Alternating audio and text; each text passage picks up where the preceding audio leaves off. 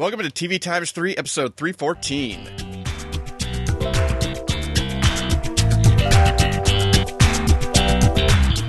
On this episode, we've got some cancellation and renewal news. A whole bunch of it since we're recording a little bit later than normal this week. Uh, and then we'll be doing a preview of the spring 2016 TV schedule, followed up by a, a little bit of discussion about recent episodes of Quantico, The Magicians, and Limitless. And then we've got some TV recommendations at the end. You can find the full show notes with start times for each segment at tvtimes3.com slash 314. I'm Jason the TVaholic from tvaholic.com, and this week I have joining me Ivey from the TV Times 3 podcast guest star roles. and Kyle from NoReruns.net. And I guess TV Times 3. Yes, thank you. Uh, Third week in a row. thank you both for uh, joining me this week to, to talk a little spring TV. It's been an interesting week. I'm glad that this week is still this week and it's not next week. That's right. or is it? Well, it would have made for an interesting uh, podcasting on next Monday, where I could just double up and do two episodes in one day, and uh, which would be interesting. That's something you can't do on this podcast because you know when you're talking about stuff that's happened in the last week, you can't do it ahead of time, unfortunately. That was a great thing about Blockbuster is we because we were an evergreen show, we would record two and three episodes at a time. Yeah, and then you can then you can put them together and put them out weekly, and then come back and mm-hmm. do a few more again. That that works nicely. Or if you mm-hmm. were doing a show about a specific show and you had access to episodes ahead of time, you could backlog some of those. But uh, this has been Ah, an, screeners. Oh, how I miss thee. this has been an interesting week. As we're talking here a little bit, uh, we're recording on a Friday. We normally record on Mondays, but uh, I had a huge windstorm come through the Seattle area, which knocked out power all over the place, which left me not able to, well, you know, watch any TV on uh, on the Sunday before we were going to record. So we decided to reschedule, but in that period of time, I also got sick. So we decided to reschedule again. But then Ivey was traveling. So we rescheduled again. And here we are on Friday. Taking a break. Well, I am, anyways, from watching Daredevil episodes to record a podcast about spring TV. Uh, but before we get to all the news, I wanted to mention next month, April, is listener month. If you'd like to come on and do what Ivey is doing right now, or will be doing here with and Kyle, and talk to one of us about uh, about your favorite shows, or how we're really wrong about one of your favorite shows, or or whatever. Carl had a great time last uh, last year coming on. He already wrote in and is going to be on in April, so we're down to two spots. And if you'd like to be one of the other two, send an email to feedback at tvtimes3.com or leave a comment in the show notes or hit us up on Twitter and uh, we'll get back to you and uh, figure out a time that works. And with that, we'll jump into the news. Since we're recording on Friday, we've got all last week's news along with pretty much all of this week's news. So, unless a lot of stuff happens over the weekend, look for next week's episode to be really small on, on the news segment. But we have not a shocker. ABC has canceled Of Kings and Prophets uh, after two episodes. This was so obviously going to happen that I didn't even bother to watch either episode. I'm like, they're never going to air the whole thing. I'm not even wasting my time. I already have too many things to watch. Well, I have I had no real desire to watch this in the first place, but the one thing I was curious about was at least when they were talking about it during TCA, it seemed like there was I don't know if unrated is the right way to refer to it, but uh, episodes that they they had to cut out a lot or or not show a lot because it was a network show are and they're going to play out the put the rest of these out online. Are they going to give out the unrated versions online, or is it going to be the uh, the network ready versions? That's the only thing I'm curious about. And I say that from the sense of I'm still not going to watch them. I'm just curious about it. just curious about it. Yeah. Maybe if they put the unrated ones, they'll say, "This is amazing. We have so many people watching it." Well, that's Uh, that's one of those things. Is the the whole thing of the show was it was like somebody went in and said, "Hey, the religious programming has been doing kind of good here recently. So is Game of Thrones. Why don't we try and mix those two things together, but put it on broadcast TV?"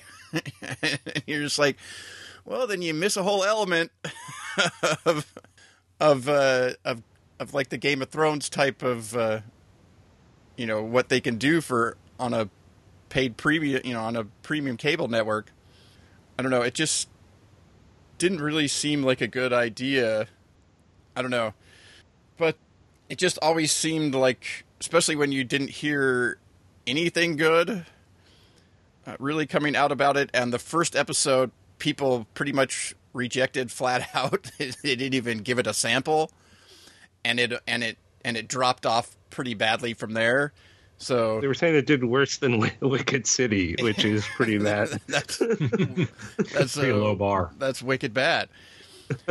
but that's enough about that. We'll move on to uh, some better news. AMC has renewed Better Call Saul for a third season, which is also not a surprise. Yep. Yeah, I'm happy about that. I can't that. believe it's I'm- been two seasons already. That was felt like it just happened. Well, the f- second season just started, right?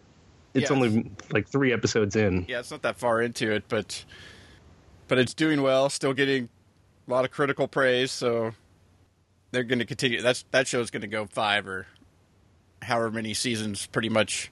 Whatever they want. however however many they can figure out how to tell the story leading up to wherever they they started in uh, his character in in Breaking Bad. Next, CBS announced that the upcoming fifth season of Person of Interest will be its last. That's uh, not really a surprise, especially Nothing since to add there. especially since I- they, yeah. especially since they've waited to put it on so late, and it's going to basically play into the summer, even though they're going to double pump the episodes twice a week. Uh, but uh, we'll talk more about that when we get to the spring preview. Uh, Cinemax announced that Outcast is getting a second season, even though the first season hasn't even played yet. So Cable channel should just order two right away. They all do the same thing. I, uh, there's very, very few, uh, especially the premium cable channels, that they ever don't order a second season. So yeah, they ought to just order two to begin with, and then decide on more. Wasn't there somewhere else that got? I mean, wasn't there another? Was it Outlander maybe that got its second season before the first season had started? There was something recently Yeah, I that was that before the it. second. Vi- Vinyl did, right? Oh no, Vinyl got it right after it aired. Yeah, Uh, yeah, there was something else. I think uh, it wasn't. It wasn't like right before, but I Black Sails got like a second season before it had really aired much of its first season. Yeah, but there was one that was there was one that was before it even started, and I was really surprised that they had that much faith in it. And I want to say it was Outlander. Now that now that we're talking about it, but I could be completely making that up. Which I think there was totally could another one. I think there was another one too. that's sort of becoming a thing you know, now too. You know, they they see the whole season and are pretty confident. It was Mr. Robot that I was thinking about. Yeah, that So it wasn't a yeah.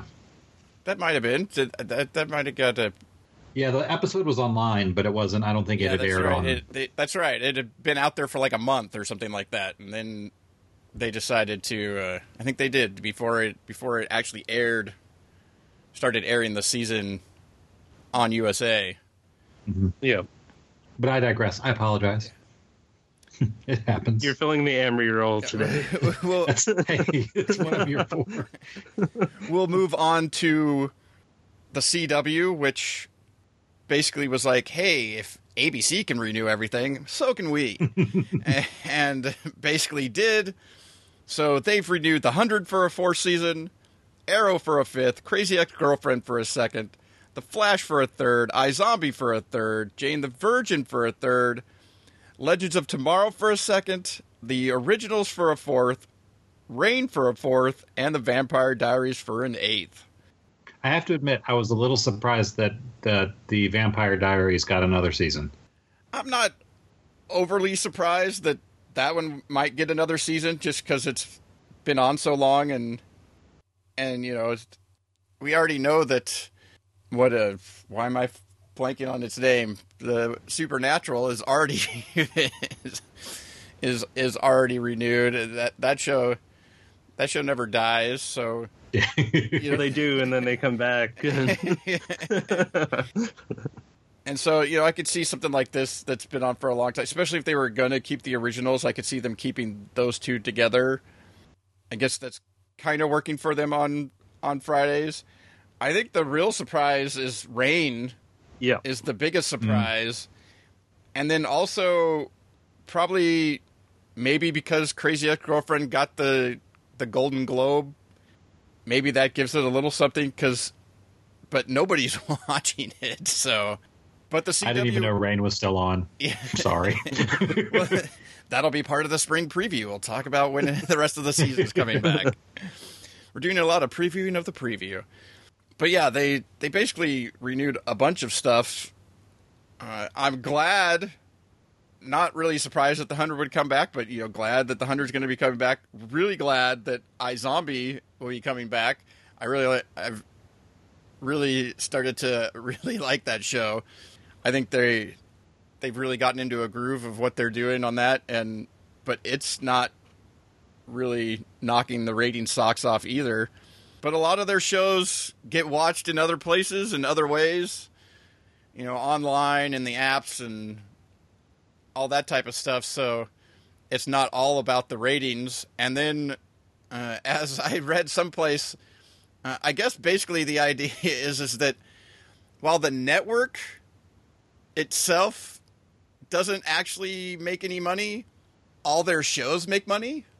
Mm. So over like overall, so since it's a you know a joint venture between Warner Brothers and CBS and all the shows are produced by those two things, if the production company is making money on both of those fronts, but the network itself is not, overall it's a it's a net positive. think of the network as like a advertising, Yeah. ten hours a week advertising for their It- streaming and, But then also they can put and DVDs. it's they're selling these shows into other markets and you know around the world and stuff like that. And so they're they're making the production companies are making money on it. And so that that's good enough uh, i guess.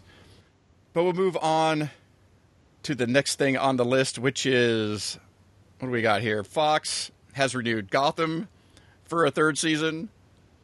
I guess that I guess it didn't. I don't know that it really picked up, but it didn't really drop off anymore. I guess with their Rise of the Villains arcs here that they've been doing, so that'll be coming back. Uh, Freeform has renewed Shadowhunters for a second season.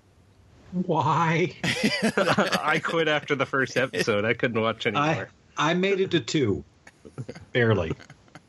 It's not good, but announced that the well, whenever they whatever upcoming episodes they have for Switch at Birth will end its run with five seasons. I guess it'll make it 103 episodes, whatever that random number happens. Uh, that's another one of those what- weird things. Like they couldn't have stopped at hundred or done a few more, come up with something. It's kind of like uh, the Bones renewal, going, "Yeah, we're coming back, but we're only going to do twelve and end with a nice two forty six. You're just like, what? you couldn't have done a Math sixteen is episode. hard. You could have done a. s- Come on, you could have done a sixteen episode final season, and uh, get a nice 250 episodes. That's just kind of ridiculous. Uh, History has renewed Vikings for a fifth season. I was really surprised. I assumed last year when they did the 20 episode fourth season, I was like, okay, they ordered a double season. This is it. That's sort of like the- we're gonna split it, even how they're splitting the airings. I like, but now they ordered another double episode, double length season. So I guess this show is going to be on for a long time. yeah, I don't know. I guess maybe maybe it's one of those where they they had. Uh, usually, it's they come up to wherever their contract years are or whatever, and in that last season, they tend to go. Yeah, we're renewing you, but for a super big season. Yeah, we're gonna air one year apart, the two halves, but it's still a single part A season. and part B. It's not. Yes, we have been doing ten episode seasons, but but yeah, so I don't know.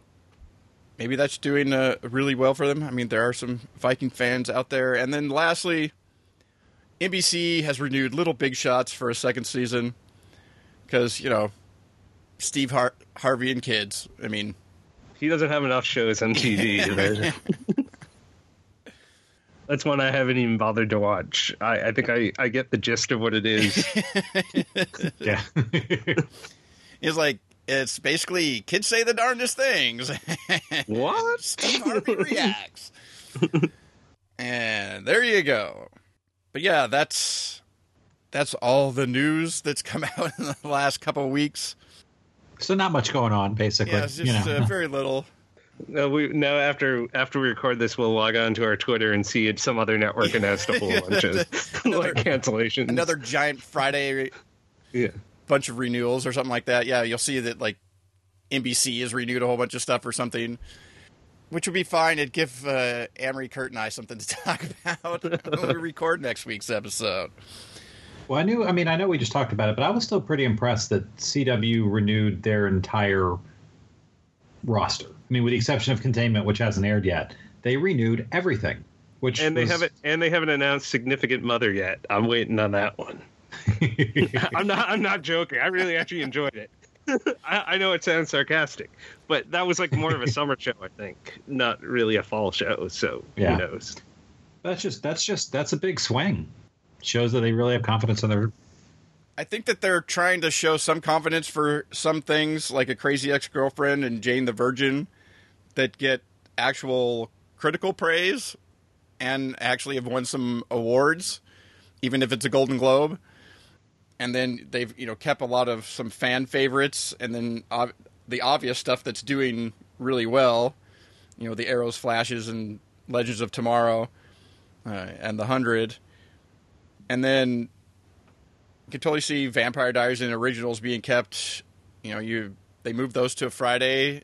It seems to be working well enough. I mean, it's not like they've ever really done super well on Friday nights with anything there much before. So, and they're trying to continue to build out to do more year-round programming, so that there's always new stuff, and there there's not a lot of off times where there's not something new airing. I could totally see something like Reign taking over for like Beauty and the Beast, which will end this summer, and and becoming like a summer show next year, where you know maybe it's a shorter season and just runs in the summer, and You scared me for a second. I thought that you were implying that Beauty and the Beast was back, but that's gone, right? no, it's has gone, one more but season it has to one more air. season that airs this summer. Oh, And, uh, okay. I just I just got like you know nightmare flashbacks. but yeah, so but I could see something like that becoming. Uh, also, you got to look at some of the some of the type of stuff. Some of the stuff gets renewed because CBS needs to keep some stuff on the air when it's mostly CW, you know, Warner or Warner Brothers stuff that's you know like Arrow and Flash and stuff like that that's producing some of the actual bigger numbers of people actually watching it live and stuff like that and a good portion mm-hmm. of their lineup is Warner Brothers shows that are doing, you know, that are continually get kept, and so some stuff like that, like like Reign. I mean, I think that's main. That's a between international sales and needing to keep something on the air. I think that's why Beauty and the Beast kept going for a couple seasons in the summer. Is is CBS still has some stuff on the on the network but yeah, I'm I'm happy to see most of that stuff back. I mean, I watch a lot of it, so if they're going to bring back some of the stuff that I don't watch as well, I don't care as long as they're bringing back the stuff I do. And to me, they've got they've got plenty of time to to air stuff over the course of the of the year. I I would like them to. I'd actually be interested to see a couple more things show up scripted wise uh, over the summer on the CW, as opposed to some of their you know reality stuff or the comedies that they buy from someplace else and try and put on uh, that haven't exactly worked so well. But but yeah, I mean everybody's going to more year round programming, so that's when you only have 10 hours a week to program, it's a lot easier to do that than these other networks. But they, you know, they'll they'll have.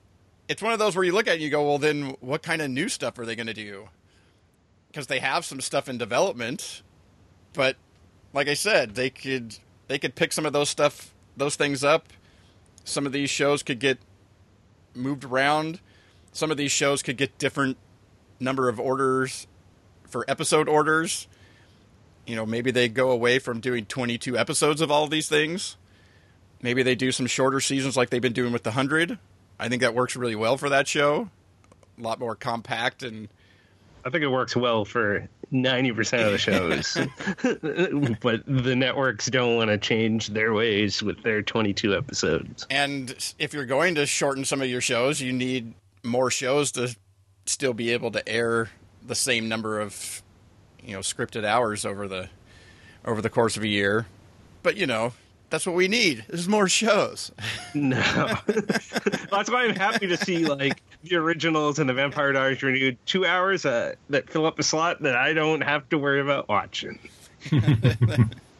uh, but with that, we'll move on to the spring TV preview, and we're gonna go over the fall schedule or the fall schedule. I just said the spring schedule, the spring TV schedule. This this podcast took so long to record that we're already on the fall. That's right. uh, wasn't that final season of Beauty and the Beast a beauty? Uh, that's right. No, no, no, it wasn't. uh, but yeah, we'll go over the schedule starting with uh, Sunday, go through to Saturdays. We'll talk about uh, each day, give some premiere dates, return dates. Uh, and then we'll each sort of talk about the shows we're looking forward to either having back or the new shows we're looking forward to watching. And we'll start with Sunday.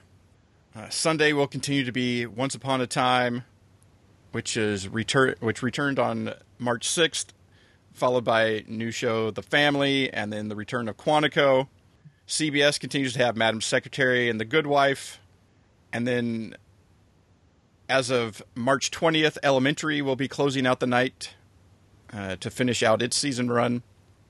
And then later in May, Undercover Boss returns on May 15th on the night in place of, of The Good Wife. And then Fox continues to have its comedy lineup. NBC has uh, Little Big Shots, which started up on the 13th on that on that night. Uh, and then that'll be followed by The Carmichael Show and then Crowded. Uh, Carmichael Show and Crowded got premieres after The Voice, but they'll both be airing new episodes as of the 13th and then the 20th, respectively.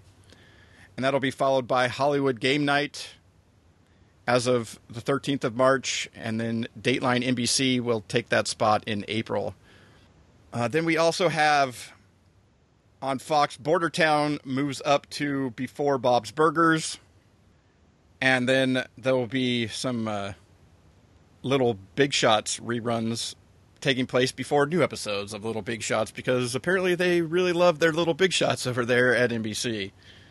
Then on the cable side of things, we have the show everybody's waiting for the return of Fear the Walking Dead, returning on April 10th and that'll be followed by Talking Dead on April 10th because apparently they're going to continue that. Talk about that one too afterwards as well. I guess uh, CMT has a comedy called Still the King that premieres on June 12th. Hallmark has episodes of When Calls the Heart continuing the air. Uh, HBO has episodes of Vinyl, Girls, and Togetherness continuing to air here for a little bit, but then as of April 24th, we'll have Game of Thrones, followed by the return to Silicon Valley and Veep. Uh, PBS has Call the Midwife starting up on April 3rd, a new season of Grantchester on March 27th, also a new season of Mr. Selfridge starting up on March 27th. Showtime has House of Cards, Followed, House of Lies. Yeah, House of Lies. That's right. I was just lying about what the name of the show was. House of Lies, starting up on April 10th. That'll be followed by new show Dice, also on the 10th of April. And then that'll be followed by the new season of Penny Dreadful on May 1st. And then Starz has The Girlfriend Experience starting up on April 10th. Just a few things on Just a Sundays. ton of stuff. oh my god! So we'll all be watching cable on Sundays and not networks, right? I'll, I'm doing probably 50-50. I'm watching a lot of the network stuff too. Well, I have. I, I mean, I got a lot of catch up to do, but Madam Secretary and The Good Wife. I'm probably just going to wait till the rest of the season, and then I'll just mainline the last, you know, 15 episodes of The Good Wife or whatever. Leading up to the big finale. Yeah, and going to continue to watch Elementary. I really like that show, and uh, still watching Quantico for some reason, but we'll talk about that more later in the primetime segment. And then the Carmichael show is fantastic, so I'll continue to watch that. Uh, Crowded, not so much, and I'll probably at least check out the second season premiere of Fear the Walking Dead just to see what that's going to maybe be now that it's On a boat. On a boat. Fear the Walking Dead on a boat. That's right. I'm a zombie on a boat. With their flippy floppies. Well, they're all pretty flippy floppy, but. and then obviously Game of Thrones, Silicon Valley, and Veep. Uh, definitely be checking out uh, all of those uh, when those return. And then we'll check out the girlfriend experience to see what the what that's all about. I mean, Apparently, it's based off of some movie, but I've never seen the movie. But I did really like Soderbergh's uh, in the uh, the Knick, so I may give him a shot and see how that is. It's weird. It's only a half hour show, but and the subject matter, and they're airing it at eight o'clock. It just seems really odd. I mean, it is premium cable, but yeah, it's sort of a weird. I think it's basically, uh, yeah, we're not going to put it up against Game of Thrones. we're going to put it at a different time uh, on Sunday nights. I think it's interesting that they're not just going to use it as a continuation, since they seem to put most of their shows on. Like Friday or Saturday. Well, yeah, on on on Saturday nights for the most part. I mean, they have, uh, you know, Outlander uh, coming up. It almost would have seemed like they could have put those back to back, or they could have spread them out a little bit. I don't know, but mostly you're just like, oh, great, thanks, Starz. That's what we need. Another show on Sunday nights. At least it's only thirty minutes. Yeah, I think I'm watching about half of what you are, Jason. it sound the girlfriend experience almost sounds a little bit like was that Billie Piper show? Yeah, Secret of a Call Girl. Yeah, or, it, yeah. It almost it almost sounds a, a little bit like that. Well, that's like that CMT show that you mentioned, the Still the King, sounds like a ripoff of Sex and Drugs and Rock and Roll, except with Billy Ray Cyrus. It's like that's a selling point. like, I really want to watch that one. Yeah, except that one sounds like he ends up also pretending to be a minister at a So church or something like that. And So it's it's Sex and Drugs and Rock and Roll meets Impastor. Yeah, which that's not really a good combo. And also a weird thing because it seems like it, there is another show besides Impastor that seems like in the last year or something like that that was also like a, about somebody faking being a minister or something like that. And you're like, when did this become a thing? like, you know, like uh, to put into to a show. But yeah, overall, I think just for the most part, there's a couple things I plan on checking out, but mainly just game, you know, the HBO stuff and you know the Carmichael show and Elementary, and then the Good Wife. Once I, you know, find a 15 hour block of time. I'm. Uh, is anybody watching The Family? I'm really enjoying it. I, I I've been like I've seen every episode that's aired so far, and I'm I'm really enjoying it. Yeah, kind of more than I expected to. Am I liking it? It's been like nice and twisty and mystery upon mystery that they keep adding in. Mm-hmm. Yeah. Well, I've got that. I've got that. We'll talk about Quantico later, I'm sure. And Elementary is still one of those shows that I think moving it to Sunday is going to help with me because it'll give me something to watch on Wednesday when there's nothing to watch. um, and then yeah, Game of Thrones and uh, Game of Thrones, Silicon Valley, Girlfriend Experience, and I'm still looking forward to Walking Dead. And I say, I mean, Fear the Walking Dead, and I say that as somebody who doesn't watch the main show. I am, I like, I'm, I'm, I am confident in my faith that this setup is something I'm much more interested in watching, and that's watching society devolve. And if we get away from that this season, I'm giving it one more chance to bring it in. But it seems like they went through so much of that so fast. I thought that that was more of what this show was going to be, and it seems like it devolved really quickly, and almost seemed like when it ended that it was right close to being like a similar time frame to when Rick woke up in the hospital. Like, yeah, it's true. Which uh, I'm like, I, I I enjoyed it way more the second time I watched the season. Uh, Who has time to watch crap well, I had like the thing, a second time? I, it's only six episodes. I got it for six review. episodes, man. I got it for review, and now I have the special edition for review that I got to review this weekend. So I'm going to be watching it for like almost a third time. So, uh, like, it's I actually it, so the first time I watched it, yeah, I thought it was a little slow and a little boring, but I did enjoy it more the second time, and I'm I'm I'm definitely more interested in it coming back than I thought I would be when I watch it that very first time. So yeah, I'm definitely looking forward to that.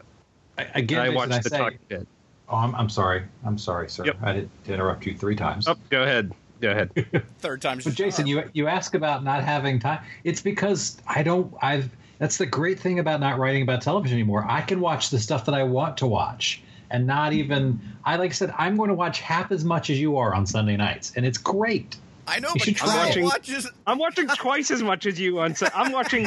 I'm watching Madam Secretary, The Good Wife, uh, on ABC. I'm watching The Family, and still Quantico, I guess. And then uh, NBC, I could care less about those two comedies. Uh, Fox, I'm watching Bob's Burgers, The Simpsons, uh, Family Guy, Last Man on Earth then Walk, uh, Talking Dead and Fear the Walking Dead, then Game of Thrones, Silicon Valley, Veep, and then uh, Dice is. Re- I I was surprised how much I enjoyed Dice. It's it's basically Andrew Dice Clay doing a similar like Curb Your Enthusiasm type of show where he plays like this like version of himself, but it's like they have these really super awkward moments where like sometimes he's just being really cheap and he's just or he's being just really offensive and he's not trying to be offensive, but he is. And like it it reminds me a lot of um of Curb Your Enthusiasm. So I, I didn't expect well with a lot worse language and and uh, and jokes and things. But um, I enjoyed it way more than I expected to. I, I did only watch the first episode, but it's only six episodes in the first season. Mm. But yeah, that's why I may not bother with the girlfriend experience. We'll see uh, what happens. Yeah, well, we're all watching so much TV that none of us are really bothering with the girlfriend experience oh, I'm I'm gonna watch that. Did I not say that? I'm put that on my list. I think he was making I another. I think I oh. missed the joke. yeah, I totally, I totally missed that one. oh, you mean the real life girlfriend experience? There you go. yeah. All right. Yeah. I'm sorry. I'm with you now. And sadly, yeah, I'm with you now. Yeah. And, and sadly, we're all sad. Kyle, you're not watching the Carmichael show? I've I'm still watching it because I caught up, but it's not a show. I don't really care for the format. It feels like it's like a play, and I'm being lectured. Like it's just more like a debate rather than like it is. But it's an hilarious. Actual, like the sitcom. show they the show they did about Bill Cosby was hilarious.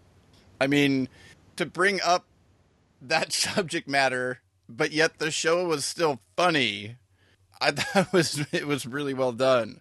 I think they do a good job in bring you know every episode sort of has a topic, but I like the idea that it's a debate that it's not you're not really being lectured to like this is the thing you should believe necessarily. Is usually one of them ends up taking an angle on something that you wouldn't necessarily expect him expect him to. like like in this one, Gerard still Bill- wants to go. he still wants to go to a Bill Cosby show because it's something fond from his childhood, and he'd never seen Bill Cosby in person. And uh, but I don't know. It was. I just thought. I just think it's a a very interesting show the way that they do it because we've had some other shows recently that have tried to tackle be more topic based and stuff like that, and they don't don't necessarily uh, do it all that well. But we'll move on to Mondays, uh, which, thanks to us recording late, afforded us to uh, wait just long enough for CBS to finally actually announce their spring schedule, and so we actually have some uh, uh, some stuff uh, for that, which includes some stuff on Mondays. ABC will have Dancing with the Stars, new season starting up on March 21st, and then it'll Castle will continue to follow that. CBS will have Supergirl and Scorpion and NCIS LA, and then later in April, Mike and Molly will move into the Supergirl time period on the, the 25th, and then as of May 2nd, Odd Couple episodes will start playing on the night as well, but also will be playing on Thursday nights. And then Person of Interest will start playing on Monday nights as of May 9th, but it'll also be playing on Tuesday nights, but we'll get to that in the next segment. The CW has Crazy Ex Girlfriend and Jane the Virgin finishing out their seasons, and then Reign returns to finish out its third season as of April 25th. Fox has Gotham and Lucifer finishing out, and then new show Houdini and Doyle will take over the Lucifer time period as of May 2nd. NBC ha- continues on with The Voice and Blind Spot to finish out their seasons, and over on cable, A&E recently had Bates Motel and new show Damien start up on the 7th of March. AMC continues to have Better Call Saul. And then later on April 25th has a new season of Turn Washington Spies coming back. Syfy has 12 Monkeys followed by new show Hunters. Monkeys starts on the 18th of April. Hunters starts on the 11th. TBS has American Dad, followed by new show The Detour, starting up on April 11th. And then they still have uh, episodes of Full Frontal with Samantha Bee airing before Conan on Monday nights for a while now. And then on streaming, Netflix has the, I believe it's going to be like the 10th season of Trailer Park Boys. It'll all be there on March 28th. So if you thought Trailer Park Boys were gone, they're back just on an online streaming network. And that is Mondays. So uh, Kyle, what are uh, what Monday shows are you going to be closing out the season with or new shows you'll be picking up uh, as they start up here? Uh, definitely be continuing with Supergirl uh, and Castle and Blind Spot and Gotham and Lucifer and Crazy Ex Girlfriend and Jane the Virgin. Way too many shows. Uh, I'm also the newest season of Bates Motel has been really good, so I'm enjoying that. Uh, Damien, I watched the first episode and I may be one and done with that one. Uh, Better Call Saul, I'm really enjoying. Turn Washington Spies now that I'm actually caught up with the second season. I'll probably watch the third season. Um, the Magicians, I'm really enjoying. We'll talk about that later. Uh, Twelve Monkeys, I'm really looking forward to that coming back. Um, and then as far as the new shows, um, Houdini and Doyle looks like a lot of fun. Um, it's basically about um, what's his name, Arthur Conan Doyle and Harry Houdini. Uh, I guess they really knew each other in real life, uh, and so this is them like helping Scotland Yard to solve crimes. Uh, so it looks like a lot of fun, like fun mixed with uh, mystery and and uh, it comes from like the people that did House and something else. Uh, oh, the Librarian TV movies. So it, it should have that fun and interesting mix. Hunters on Syfy. I watched the first episode, and it comes from Gale Anne Hurd, who does uh, The Walking Dead. It's basically about these like alien hunters. Uh, well, they're hunting like these alien terrorists. Uh, I wasn't overwhelmed by the first episode, but I'll, uh, seeing as it's her and it's on Syfy, I'll give it a, a, little leeway and watch a little bit more. Plus, the screener I had was like rough effects and things, so I'll, I'll watch that uh, once it airs. Uh, and then the detour, which it, it, sounds like it's basically like the vacation movies, but as like a half hour TV show. so I'm interested to check that out and see how that is. But so far, the TBS comedies have been really hit or miss. So uh, we'll see what happens with that one. I think this one's a hit. And not just because it stars Natalie Zea, but that's just that's a bonus. the only reason I would watch. that's that's just a bonus and you know she's just as good at comedy. Basically, taking on the Samantha Bee role since it's uh, written and produced by Samantha Bee and her husband, and it's based on some of their vaca- family vacations, and I'm sure embellished from there because the amount of stuff that happens to them in just the first episode would kind of put like more than happens in in vacation, but I found it to be really funny, uh, and the family interaction was was really good, and I think it could be. It looks it looks like it'll be you know a fun ride, so to speak. But it definitely has a lot of the original Vacation m- movie in some of the things that that happened in that are sort of paralleled here but it also has an interesting little twist at the end as to what the overall show might actually be here. So that was kind of interesting as well. But I did find the first episode to be surprisingly funny, uh, considering that it is such a take on something that you're just like, isn't this just vacation, like a TV show, like you said, Kyle? And then you're like, well, that's I just watched the trailer and I'm like, it looks like it's vacation pretty much, vacation or RV, because like the RV plot is more there too, with like him losing his job or something and not wanting to tell them or, and yeah, and deciding to, uh, I mean, deciding to drive instead of fly down for their vacation, and so yeah, that's, but uh, and as they say, uh, comedy ensues as they as they go through. But uh, also on the subject of hunters, I watched the first two, and I wasn't overly enamored with it as well. It's kind of interesting.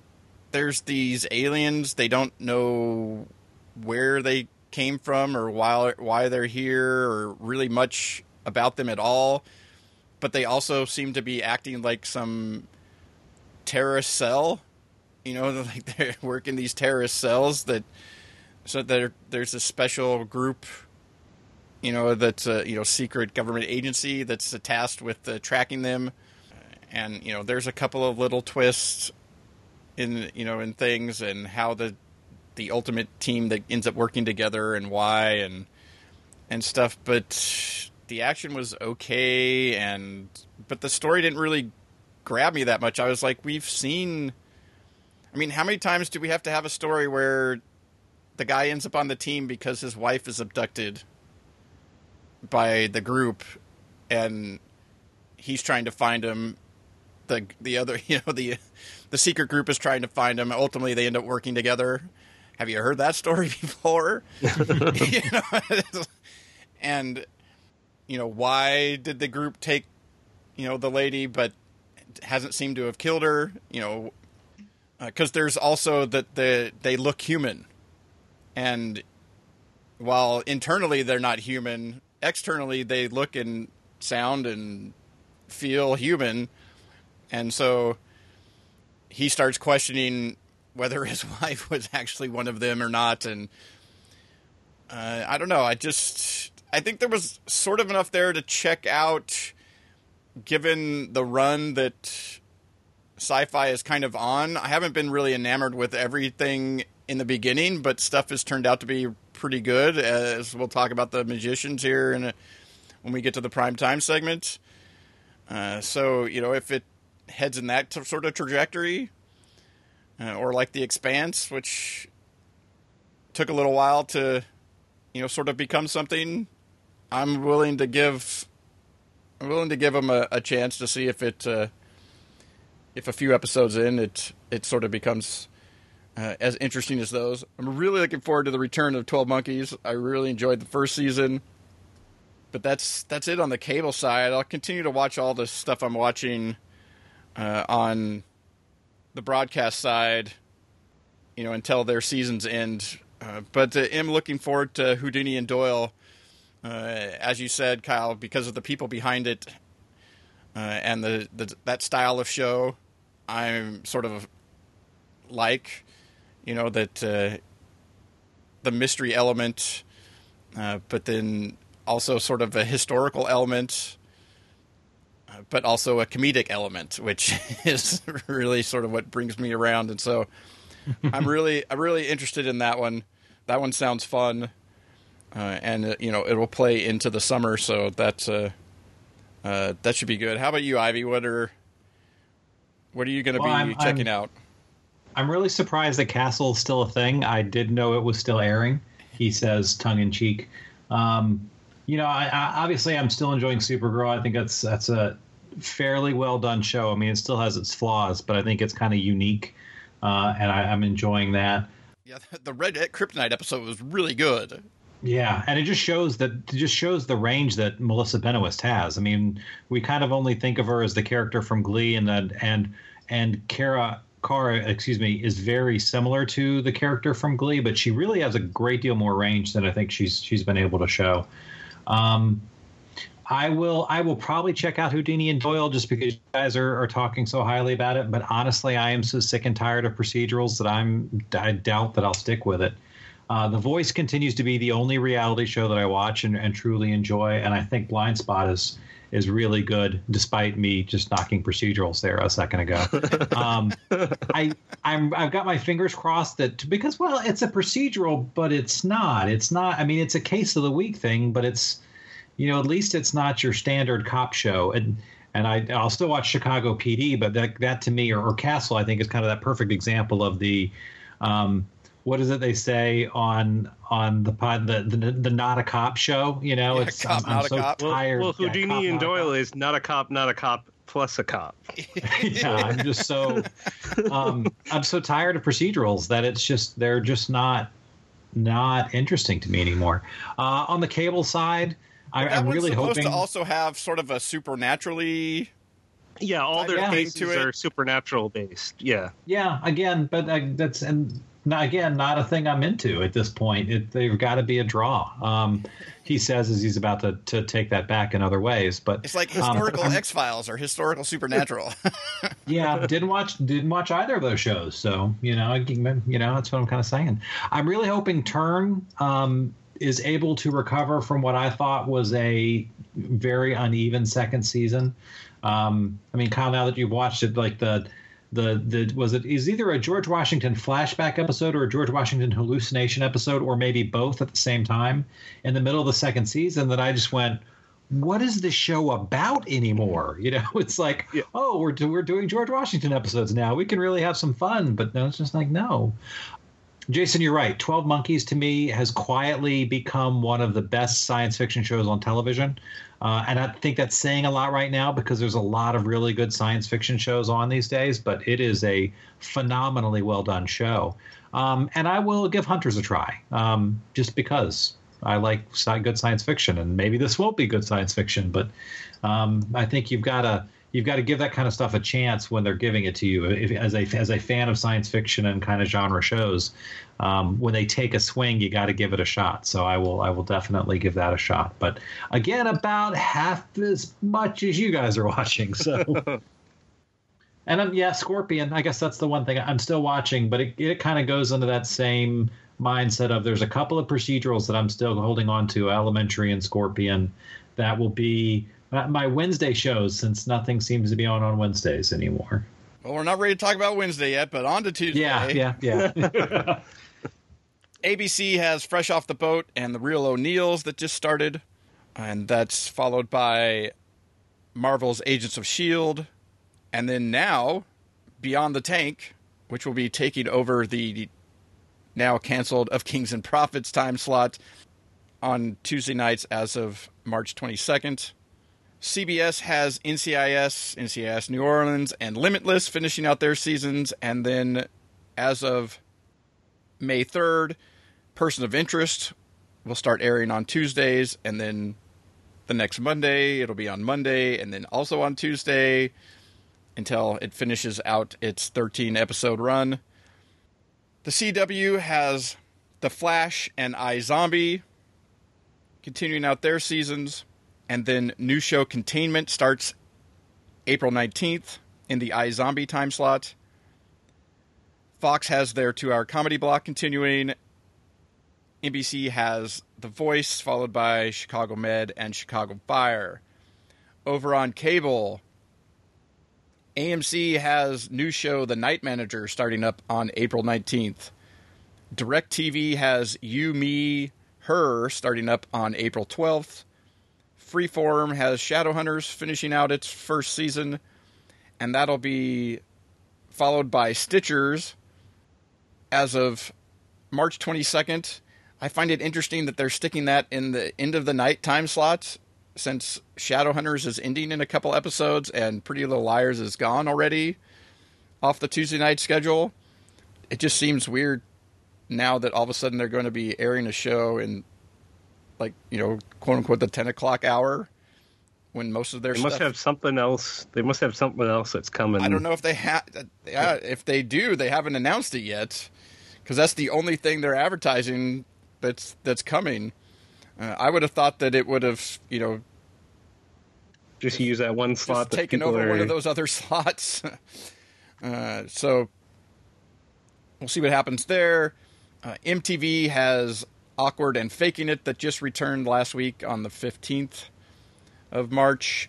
And OWN has If Loving You Is Wrong, well, as of the 15th as well, uh, returning for a new season. And then the Mindy Project season uh, resumes on April 12th on Hulu. So, Ivey, what about Tuesdays? I, you know, is there anything on Tuesdays? Yeah. So, uh, Shield, obviously, I think I, I, am a big fan of. I think it's doing uh, some really interesting things, and it's what we're in our third season now, and I'm curious to see how they may or may not be setting up the spinoff. So that's something I've got my eye on. The Flash, I Zombie, Contain. I mean, pretty much anything on CW that's genre I'm watching, um, with the exception that I'll get to later. Again, The Voice. Uh, Chicago Med, I dumped and feel really, really good about it, but I'm still watching Chicago Fire um, and the other other Chicago stuff. Let's see. Uh, you know, the night manager, I'm really interested in. I think I really that's kind of fits into my my other kind of love for shows. So let's see, and let's see, and the cast is phenomenal. And I have to admit, I completely forgot Stitcher's got another season. So, uh, just that was a bit of a shock when I saw that on the list. I was like, "Oh, that's a thing that we're still doing." Okay, sure, yeah. And I mean, faking it would have been which I- perfect. it would have been just perfect to take right over the Shadowhunters time slot. Yeah. yeah, the, I, It I seems like it would be like a similar thing. audience. You would have thought they could, like, it would make sense. Just Yes. slide them right in. terribly acted, terribly acted sci-fi right into terribly acted sci-fi. I can't. If if either of those shows has an audience, I'm sure it's the same thing. Um, And actually, I'm not even I- sure it's acted. I'm, I think it's actually more written because there's actually some good actors on Stitcher that I've seen do good Yeah. work in other things, and not so much on this. So Yeah, I watched all of Stitcher's last season, and I will probably continue to watch it um, this year again because Tuesday seemed to be a pretty night light light night for me either way. Um, and obviously, I'll talk about it later. Uh, but faking it, I'm still enjoying a great deal. That's it, though. That, that's a, kind of a light night. how about you, Kyle? it is a lighter night for me. like uh, uh, limit limitless. I'm I'm really enjoying that. I'm glad I I caught up with that. I was like nine or ten episodes behind and caught up with that, and then been watching that. Uh, ABC, uh, Fresh Off the Boat, I still think is really good show this second season. Um, and then Real O'Neals, the I've I thought it's uh, that one's been really funny. Uh, I watched like the four screeners way back, so I'm excited to finally get some new episodes starting next week. Um, and then hashtag TV blogger problem. and then uh, Agents of Shield. Um, I'm still watching that. The whole Fox comedy lineup. Uh, the Flash, I Zombie. I'm interested uh, in containment. I haven't seen anything about it. I just know it's about a containment of a of an illness. I'm sure you can talk more about it. Yeah, beware um, spoilers, Kyle. Don't and then awkward and faking it. I think I'm about half a season behind on both of those. I will keep four to six feet away from both of you at all times. That's all I'll say. Thank uh, you, much appreciated you you me and her i think i was like one of the only people that like greg Poehler's last comedy uh, which was uh, welcome to sweden but this is on direct tv so there's no way i'm gonna watch it anyway but it sounds interesting it's like a um like a polyamorous uh, like a husband and wife invite a third woman into into their group, but it's a comedy. Uh, and like you said, Ivey, the Night Manager, the cast sounds like amazing. It has like Tom Hiddleston, Hugh Laurie, Olivia Colman, um, Russell uh, Russell Tovey. It's basically a six part spy uh, miniseries from the UK. So that one I'm definitely planning on checking out. Yeah, that one just based on the on the cast, you could be like, "What is the show about?" And you're like, "It doesn't matter. I want to see what those people are doing." That sounds interesting. So yeah, definitely check that out. Uh, I don't know about Stitchers. It's it's one of those like you watch it and you just go, "But why? But why?" I like a lot of these people on the show. I remember them fondly from other things, and I wish this was as good as those so I don't know. Maybe I'll watch some more of that. I mean, uh, I've watched all of Shadowhunters so far, so you complain about these shows and then you continue to watch them. Uh, that's right. On the broadcast side of things, you know, it's Shield, all the stuff that I'm watching now, iZombie, The Flash, the Fox comedies, Limitless. Continue to watch all of those.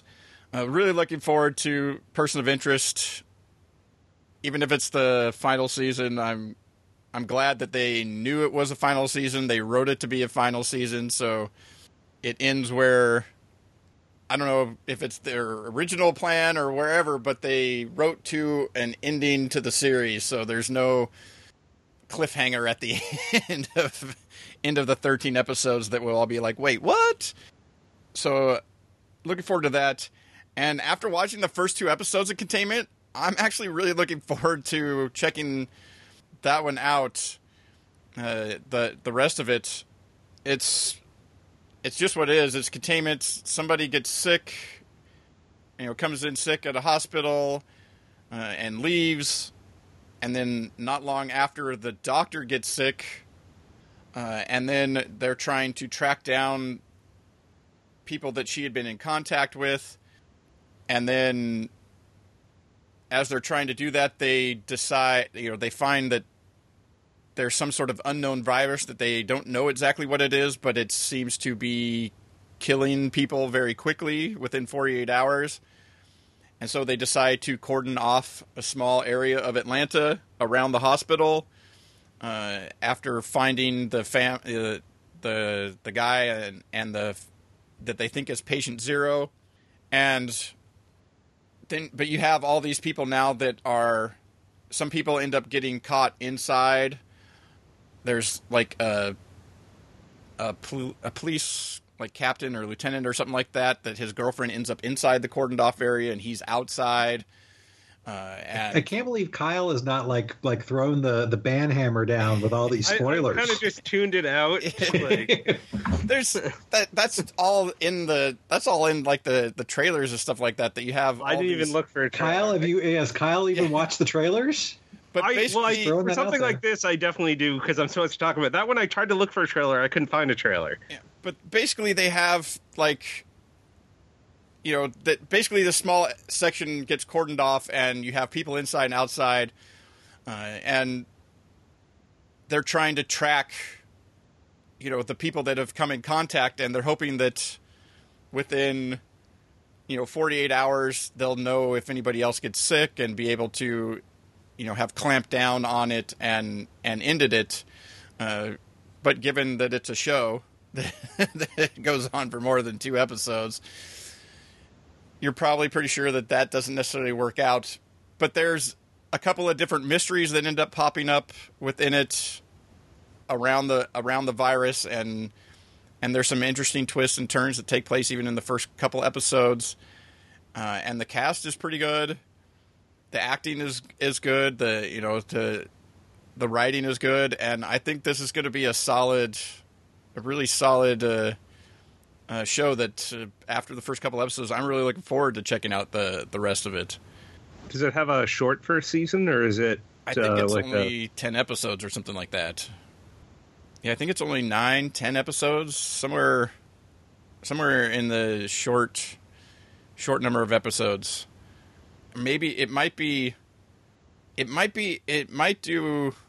I wonder if it actually, because I only saw it up to like maybe ten, but it might be that they're not all listed yet or something. So there could be as many. Maybe they did thirteen because it also does seem to take place sort of each episode almost takes place over the course of a day almost kind of thing so i don't know so that uh, when you when you first hear about it you're just like eh but after watching the first couple episodes the the idea of staying four to six feet away from people it will, uh, it'll have you maybe that's what got shake- you sick. It'll what have- day did you watch the? uh Did you watch your screeners? No, I just watched them this morning, but but yeah, I wish I had been uh, sometime late last week. I wish I'd have been four to six feet and not shaking anybody's hand or touching anything. Uh, that, that's that's like a line. The person from the CDC comes in and somebody sticks out their hand, and she's like, "Nothing personal, but I'm not going to shake your hand," you know. But yeah, it was way better than I thought it was going to be, and uh, it's from you know, it's from Julie Plec, so, uh, but uh, I think better than at least what the Vampire Diaries and stuff is now. But yeah, that's uh, that's what I'm definitely looking forward to uh, on uh, on Tuesday night. So there's you know there's a couple of there's a couple of things as the season goes on and sort of into late spring, early summer. You know, like uh, containment and you know the night manager and and stuff that I'll be I'll be watching as a lot of this other stuff starts coming to an end in early May.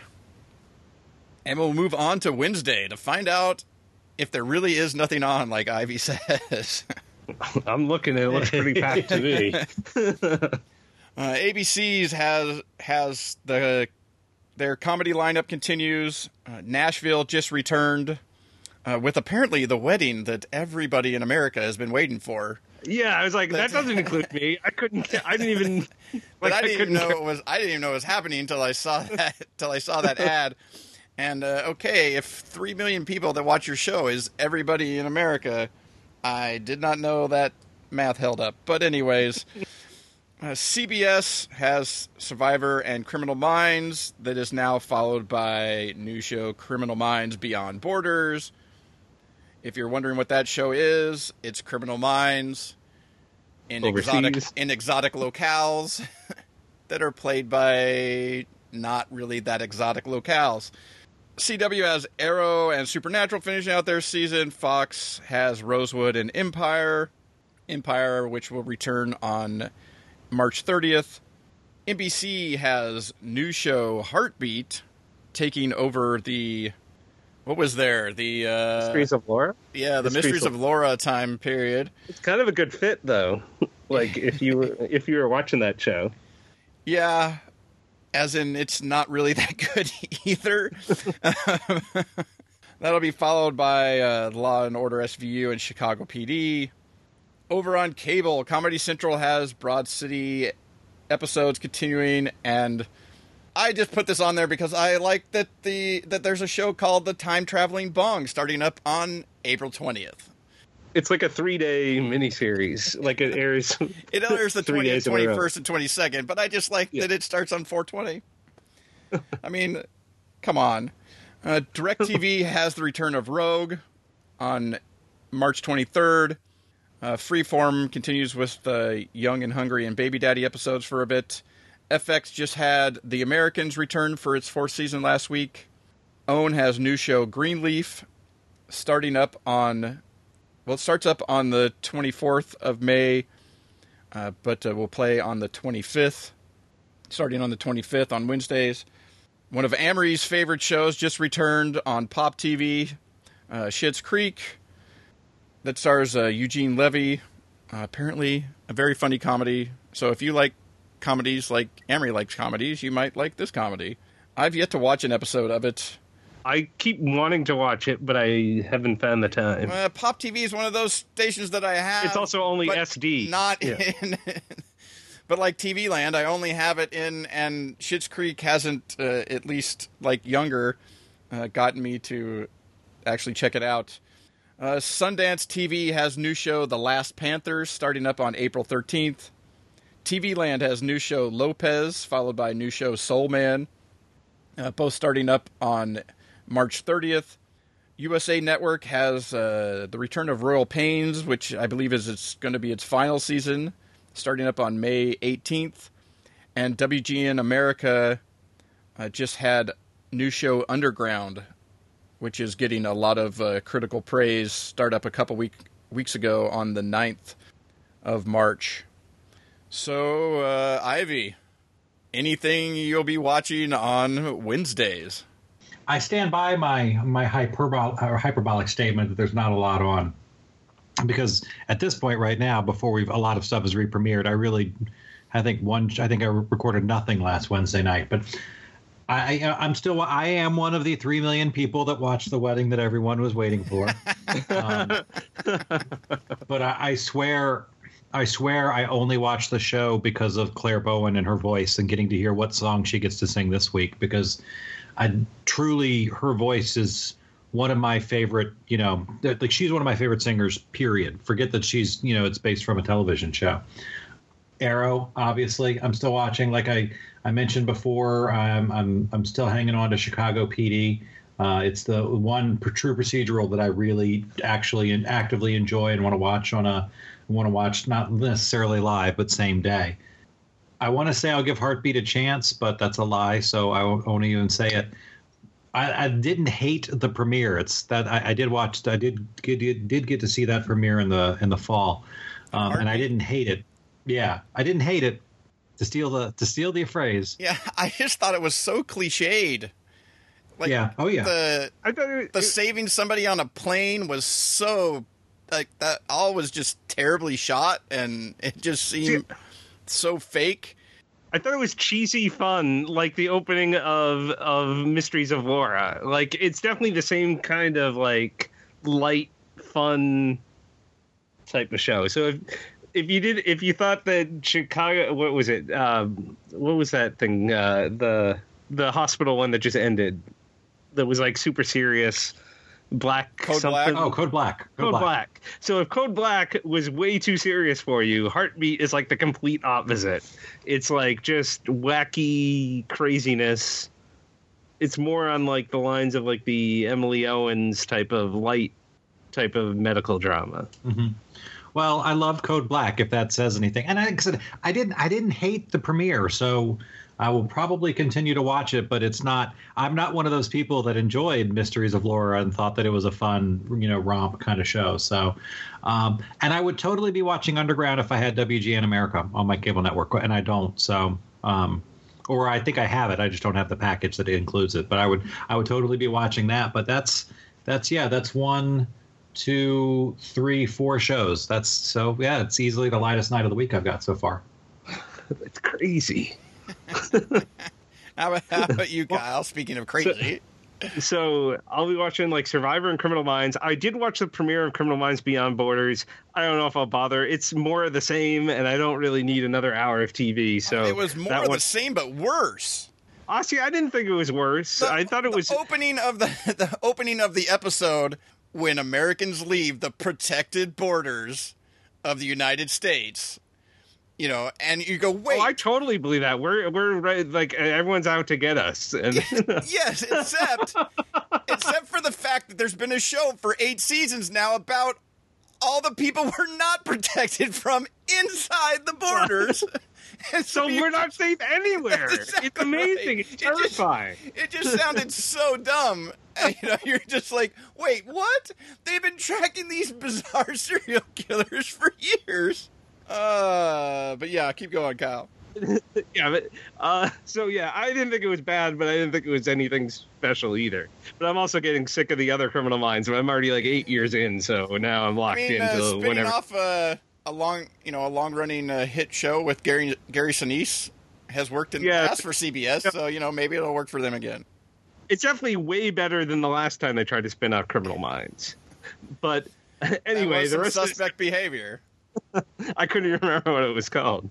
Uh, but yeah, um, the ABC Wednesday comedy lineup, that's like my favorite comedy lineup of the whole week. So I'll definitely continue watching that. I did manage to catch up on Empire over the Christmas uh, time, so I'll watch that. I'm also looking forward to Wayward Pines when that comes back afterwards. Baby Daddy, I'm still watching. Young and Hungry, I may drop. Uh, Americans, I, that show is so good. Like, if you're not watching it, you should be. I'm glad that that came back. Yeah, I got to catch up with that.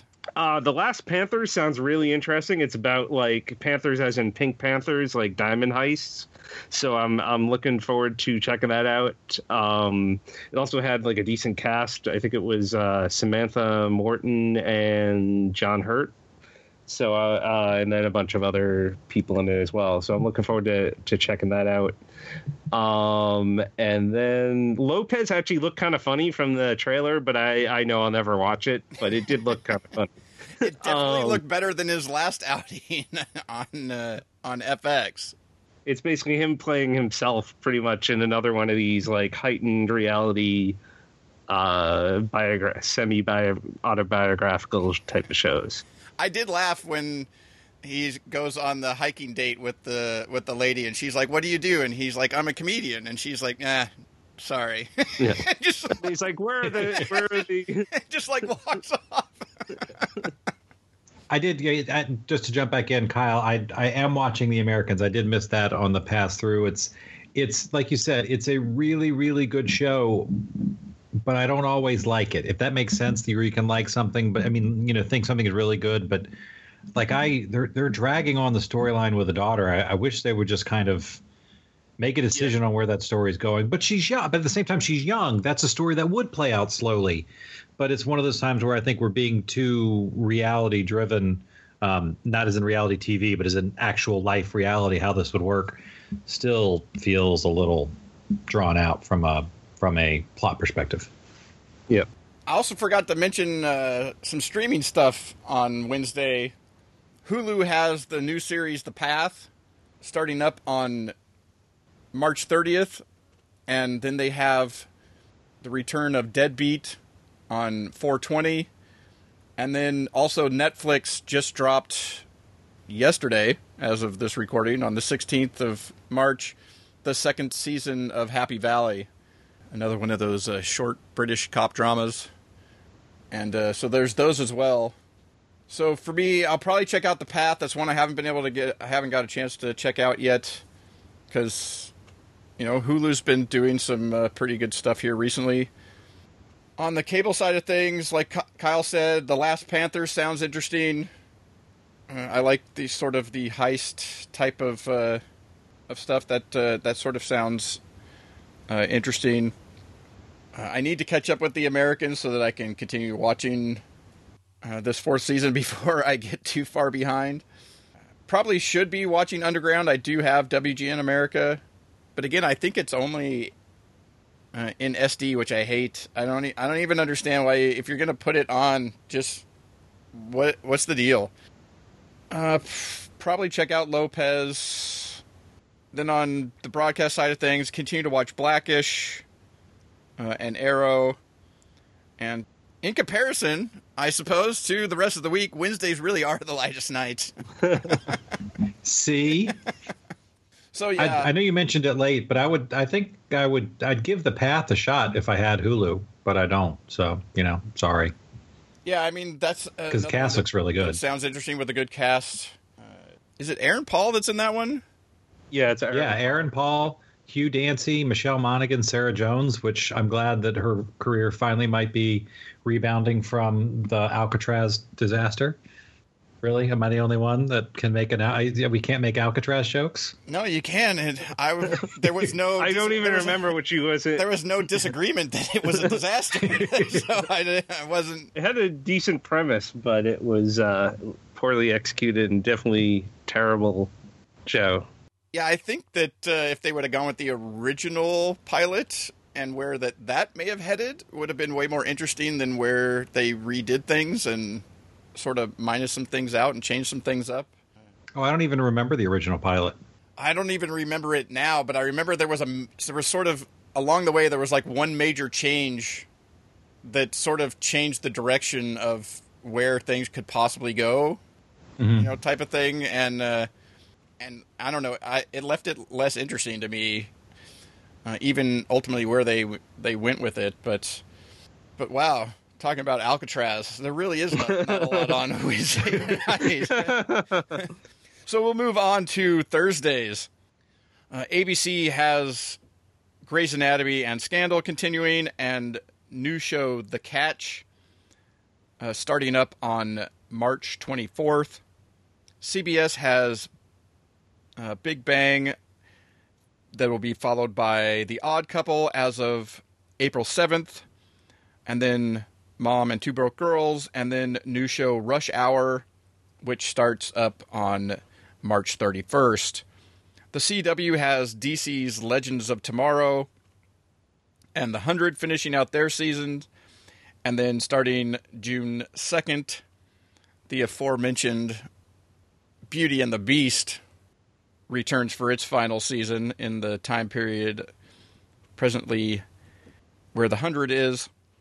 Fox has American Idol uh, continuing on till it finishes out the season, and then Bones returns on April 14th, and that'll be show, be followed by new show American Grit, also on the 14th. NBC has new show Strong, starting on the 13th, but it'll be playing on Thursdays as of the 14th. Uh, that'll be followed by the Blacklist, that'll finish out its season, and then here when uh, Shades of Blue finishes its season, new show Game of Silence will take over that time period as of April 7th. Then on cable, on BBC America, Orphan Black returns with its new season on the 14th of April. FX has Archer returning on March 31st, uh, and History continues playing Vikings. And then streaming wise, Netflix has a new show Marseille uh, dropping on May 6th, and Seeso has new show Bajillion Dollar Properties starting up. Wonder well, what that could today. be a parody of. Yeah. it is a parody of all those Bravo. reality shows about realtors selling high volume and high, you know, mansions and all this stuff. Uh, but it's got it's got a lot of uh, comedians and funny people that you would recognize uh, playing the parts. Uh, it's uh, it's a scripted series that's uh, going to be on NBC's comedy streaming service Seeso, and I think they're going to be putting episodes out weekly. I'm not exactly sure how uh, Seeso drops their stuff, uh, but I believe they put them out weekly. It did look kind of funny, but then those shows themselves are almost kind of funny. So it's But I'm not going to go sign up for some yeah, but NBC but it's streaming not, service. But it's not like so good uh, that you can. Uh, I believe you can find the first episode out either on Seeso that you could watch or on YouTube or something like that, where you can actually see the whole first episode. I watched a little bit of it. I watched some of the clips and stuff, and it, it looks kind of funny, but not in a yeah, I'm gonna watch all of that type of way. Yeah, I think I watched some 60 second clip, and that was enough for me. It was fine. You're like, yeah, I get the joke. Thanks. so, what else, Kyle? On uh, on Thursday. Uh, so, so Rush Hour, I haven't seen it since like last June, but I really, I remember really enjoying it. I looked down at my notes from when I watched it, and I, and I did enjoy it, and it captured the same spirit of the film. It's pretty much just like a reboot, same premise of the the film with the two guys partnered up. Um, so I'll, I'll be watching that. I'm sure it's probably horrible, but like I thought it was funny a year ago. Um, and then the catch I enjoyed way more than I expected to. Um, Me too, especially since it had all kinds of cast, recasting and reshoots and all kind of stuff. But I didn't even recognize the woman from The Killing. I looked up. I was like, she looked vaguely familiar. I looked up after I watched the entire episode and realized it because she was the lead wearing actress. a giant sweater. Ye- yes, there was no heavy sweaters, and she wasn't looking so frumpy that I didn't even recognize her. But I, I, I actually really enjoyed it. It's very slick looking with all like these cut like uh, split screens and sliding around, and like they do. It starts off with like a heist type of thing, and so I, I enjoy it way more. I don't even know if it's just a Shonda Rhimes show in production or if she has any other I think involved. I think it's mainly production. Somebody else is running the show, you know, off of her production shingle. But you know, other things have worked, like you know, how to get away with murder and stuff like that. That she's not actually there on the doing a lot of the writing or whatever. I did. I enjoyed it way more than I thought as well. I mean, I really like her, Mireille Enos or whatever, I however you pronounce her name. Uh, and uh, Peter Krause is always good and you know the rest of the cast was was pretty solid. You know Sonya Walger from Lost uh, is in it as well, and I I like the whole sort of while she works for a you know owns a security firm, it's it's sort of con artists going up against con artists. Uh, is is how this gets set up because there was a, a a group of con artists that were uh, going up against her firm and and the way things go down in the first episode, it basically sets up uh, them going up against each other over and over again. Is probably how they're going to be going Yeah. back and forth at each other. Uh, so, but it did. It looked like a like it might be a lot of fun, at least for a short run of episodes. Yeah, and then like NBC's Game of Silence, I couldn't like there, there was no screener for that, but I watched like a trailer. I couldn't figure out what the exact tone of that thing is because it looked like it was a mix between I know Isn't what you really did quiet? last summer. What's that? Isn't it really No. quiet? it looked like a mix between like I know what you did last summer and that Kevin Bacon sleepers film and like but then like you think it's like this dark thing about people like they did something bad in their past but then there's like this upbeat cranberries type of theme and they show all these people like like like finding love and romance like young love and romance but then it seems about murder and corruption. So i have no clue what the tone of this show is even about. So or the tone is or what the show is about. So i mean i'll check out when it airs but i'm not so sure about that um, and then one other show that you didn't mention, like A and E, just started a new show called 60 Days In, which I'm really enjoying. I'm just surprised how how really good it is. It's basically about these seven civilians that volunteer to go into this prison and become become inmates. Uh, and then get some like the only people that know they're regular people are the sheriff who put together this thing and one of his deputies. So like they're really stuck in these prisons. Like they don't even know each other is like a volunteer. So there's like two of them in each of the different prison blocks. And like one guy who's like an ex-marine like he's doing everything like they gave him this training ahead of time. He's doing everything right. He's fine. This other guy he, he's like this teacher who wants to do this because he wants to prove that like all these prisoners they just get like a country club. It's like a free vacation. So he like walks into his cell the first day and is like hey do you guys get the nfl network? And like they all hate him. Like they're plotting now like how do we get rid of this guy? How do we take this guy out? Like he, he must be some kind of fed. He doesn't act normal. Like what's wrong with this guy? And like so it's really like tense and, and interesting to watch. So i'm really enjoying that one but then What's other the returning that again?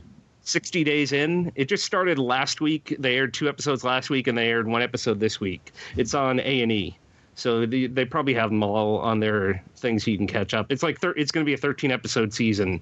One of the people that's uh, that's participating is Muhammad Ali's daughter I forget what her first name is. She's one of the participants. Like, there's three women in their women's ward, and then there's four guys. Two are getting stuck in this like ward that's known for like drug addicts, and the other one, the other ward, is known for like violence and and other things. So it's it's really fascinating to watch uh, and really interesting and like tense because like these people are really there and like the only people that know are the sheriff and and his deputy and they can't be everywhere at once to protect them. So they so they are putting themselves in danger.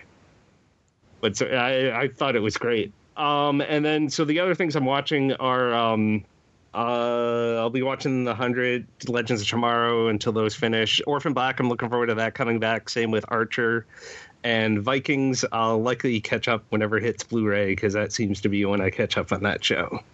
How about you, Ivey? Like I said, I know you guys have seen it, but I'm really looking forward to the catch. You know, obviously, I, I'm still watching all of the all of Shonda's other stuff. I'm not watching How to Get Away with Murder. Um, I'm still watching Scandal, even though that's a freaking train wreck. Um, I, don't, I, I don't I don't know why I'm still watching it, uh, but I am still watching it. Um, Yeah, You know, remember when the I thi- worst thing anybody had did was thrown an election? yeah, Didn't you say she got auctioned off as a slave at some point? not necessarily as a slave, but more as a. But yes, not as a, as yeah, a pawn to, to try and as a pawn. to Yeah, get the president to do something and but now you've got people killing people to kill other people to Yeah. create Oh, who situations so that you can manipulate a guy into running for president and you're just like ah the it, it's so it's just so bizarre i keep saying i'm gonna stop You keep saying that about a lot of shows. I've discovered. I've discovered, Jason. If you keep saying you're going to stop, your life gets so much better if you just do, do stop. if you just do that's right Yeah, it's a. I mean, it's a. Tra- I remember those first couple of three or four episodes when it was a. It was a fixers procedural, and it was a wonderful show, and I I miss it greatly. I didn't even mind when it kind of spun out a little bit into the second season, but then they felt the need to, oh, hey, we did something kind of interesting here. Now we just we need to top ourselves with something bigger and weirder or, you know, stranger Yeah. or twistier. And then here we are this many seasons later and you have to become so ridiculous to try and out top yourself that it's just ridiculous. Yeah, I remember writing in the third season a post about how the relationship between Olivia and Fitz was far and away the worst part of the show. It's always And been the worst part of the show. Well, and the funny part is, I got dogged. Everybody was like, "Oh no, it's good. We love it." Blah blah blah. And then by the time the next season rolls around, and we just it just won't go away. But what else on Thursday? I think I've I think I've proven looking at all of the CBS comedies that that w- the one big difference between me and everybody else on this thing is I don't watch any of the the sitcoms. There's not a I don't think there's a single 30 minute show sitcom um, format that I've I've said I've watched. So that might that might explain why I'm able to watch a lot less. But the CW stuff, you know, the stuff that's airing now, obviously I'll still watch. No way in Hades you'll get me to watch Beauty and the Beast. But it's the final I- season. Yeah, well, I didn't watch the first couple, so Are you still Um, watching it, Jason? No comment. Silent. well, you just answered. I'm not still watching it yet. it's it's not on. The Blacklist. I am still obviously still watching that. one. I know we've talked about that show on this pat on on the path. I'm kind of interested in Game of Silence. I like that it's it, at least it looks from from um, Jump Street that it looks like it's going to be some set of the past where you kind of have that idyllic, happy or fun time, uh, and then you know f- flash forwards to the future where it's certainly not. It kind of kind of reminds me a little of that show that Fox aired for five minutes reunion that I thought was a whole lot better than anybody else did. Which is not to say that I thought it was good. I didn't think it was good. I just thought it was better. And I mentioned I mentioned before how I think Twelve Monkeys is one of the best science fiction shows on television, and I had to to crouch that because now that we're we're looking at Orphan Black on BBC America, that's the other one. To me, those those two shows together are the two best sci-fi shows on TV. Um, and so Orphan Black obviously is something I'm looking forward to a great deal. That's it. Again, another relatively, especially once the especially once the CD CW shows end, which I think is sooner rather than later, right? That's yeah, the way it's going to be. Yeah, some of their stuff ends relatively quickly, but uh, but for me, uh, I'll probably it's it's one of those of watch this far that I'll probably finish out this season with Scandal. But it it, it real I really need to drop that one. I really like I said I really like the catch much more than I thought I was going to. So that one could be fun. I'll probably watch The Odd Couple. I kind of enjoyed that. I continue to watch Mom. That's a really good show. I'll probably give Rush Hour a chance. I didn't like the first episode near as much as Kyle did. I don't know. It just didn't work for me. There was a direction that it could have gone that I thought would have been way more interesting, but it just goes kind of the way it ultimately you end up expecting it to and gives you the the setup of the you know the by the book guy coming from somewhere else to the you know the loudmouth, fast talking cop that's always in trouble at home here, uh, and they end up being partners. And uh, I don't know, it just it didn't feel like they did anything interesting to it, and it, I didn't find it to be all that funny or uh, or all that compelling. So I don't know. I may give it a couple more episodes to see. Continue to watch the Blacklist uh, you know, and Legends of Tomorrow, The Hundred. Uh, we'll watch the final season of Beauty and the Beast. I watched the first four. Why stop Wait, now? this is the fifth season? yep. Uh, Game of Silence doesn't look interesting to me.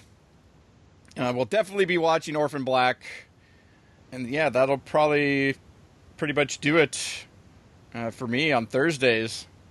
And uh, we'll move on to uh, Fridays.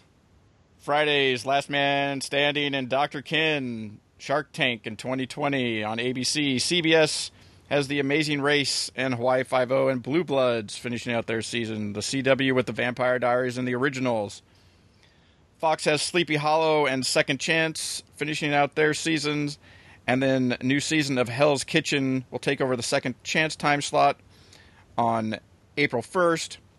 NBC has Caught on Camera with Nick Cannon followed by Grimm and Dateline NBC. Over on cable, Cinemax has, uh, I believe it's the, isn't it the final season of Banshee? Uh, starting up so. on April Yeah. 1st. OWN has a new season of For Better or Worse starting up on April 1st. And Syfy has a new show, Wynonna Earp, starting up on April 1st as well. And then on streaming, Amazon Prime recently dropped the second season of Bosch. So that's already out there. And then a new season of Catastrophe will uh, be available as of April 8th. And then Netflix has so many things. House of Cards already started up. Uh, the Characters has dropped. Flaked has dropped. Daredevil dropped as of this morning that we're recording this. New show The Ranch drops on April 1st. A new season of Unbreakable Kimmy Schmidt on April 15th. So you can submit your taxes and then watch Kimmy Schmidt. Uh, a new season of Grace and Frankie drops on May 6th. New show Lady Dynamite drops on May 20th.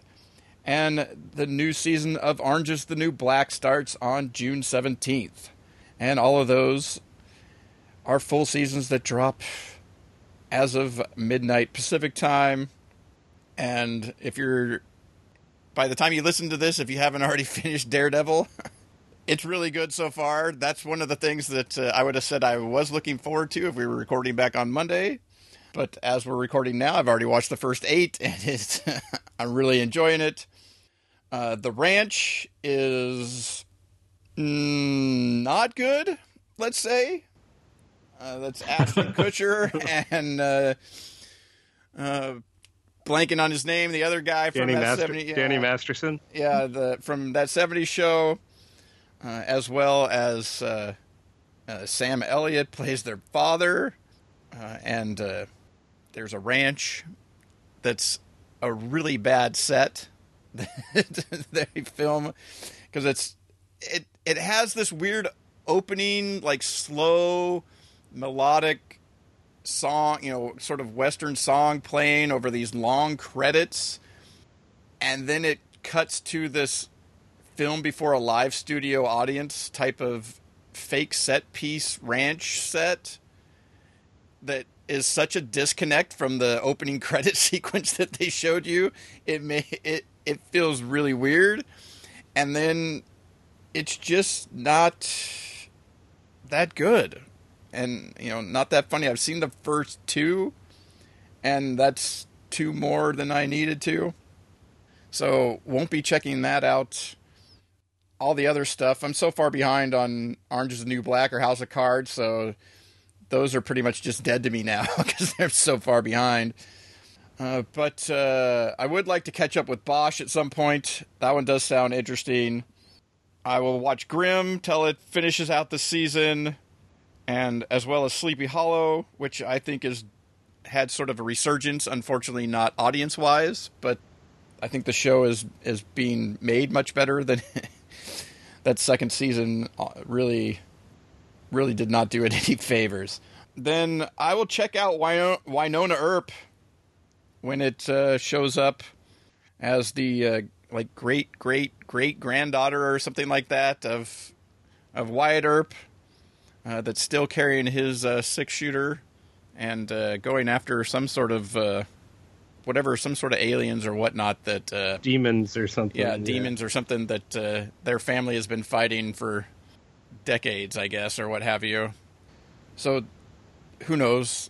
Haven't seen haven't seen anything of that one yet.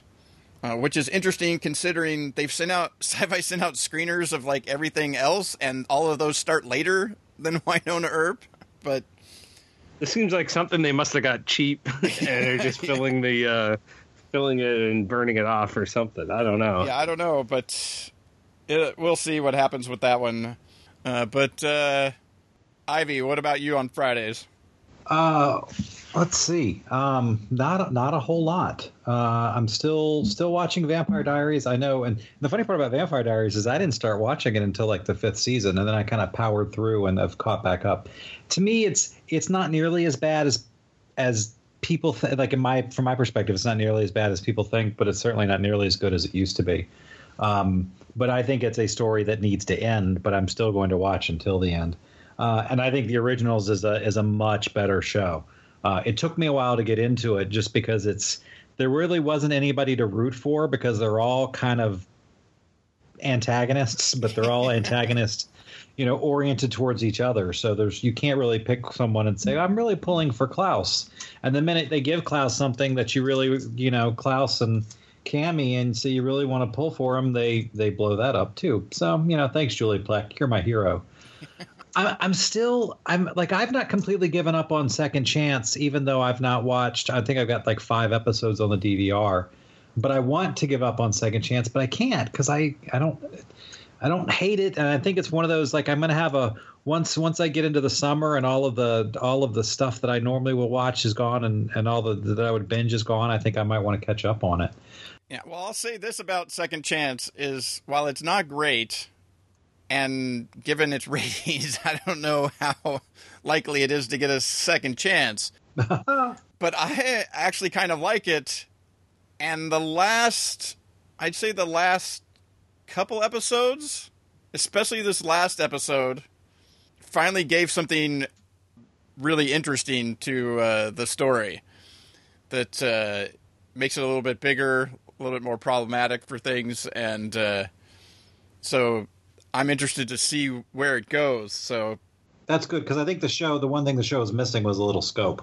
yeah, so I would say you know if uh, you do if you do catch up, uh, you're in for a couple episodes here that finally you know widen some things out and uh, bring on some other characters that we've seen before, and you find out what they're up to and whatnot, and uh, it's uh, Mhm. a little bit. We also get a little bit more uh, backstory on you know on Pritchard and and that relationship with his son and stuff like that. Uh, uh, it's it's it's all it's all actually kind of interesting, uh, and then you get uh you know a story of the week where they catch somebody where they catch a bad guy.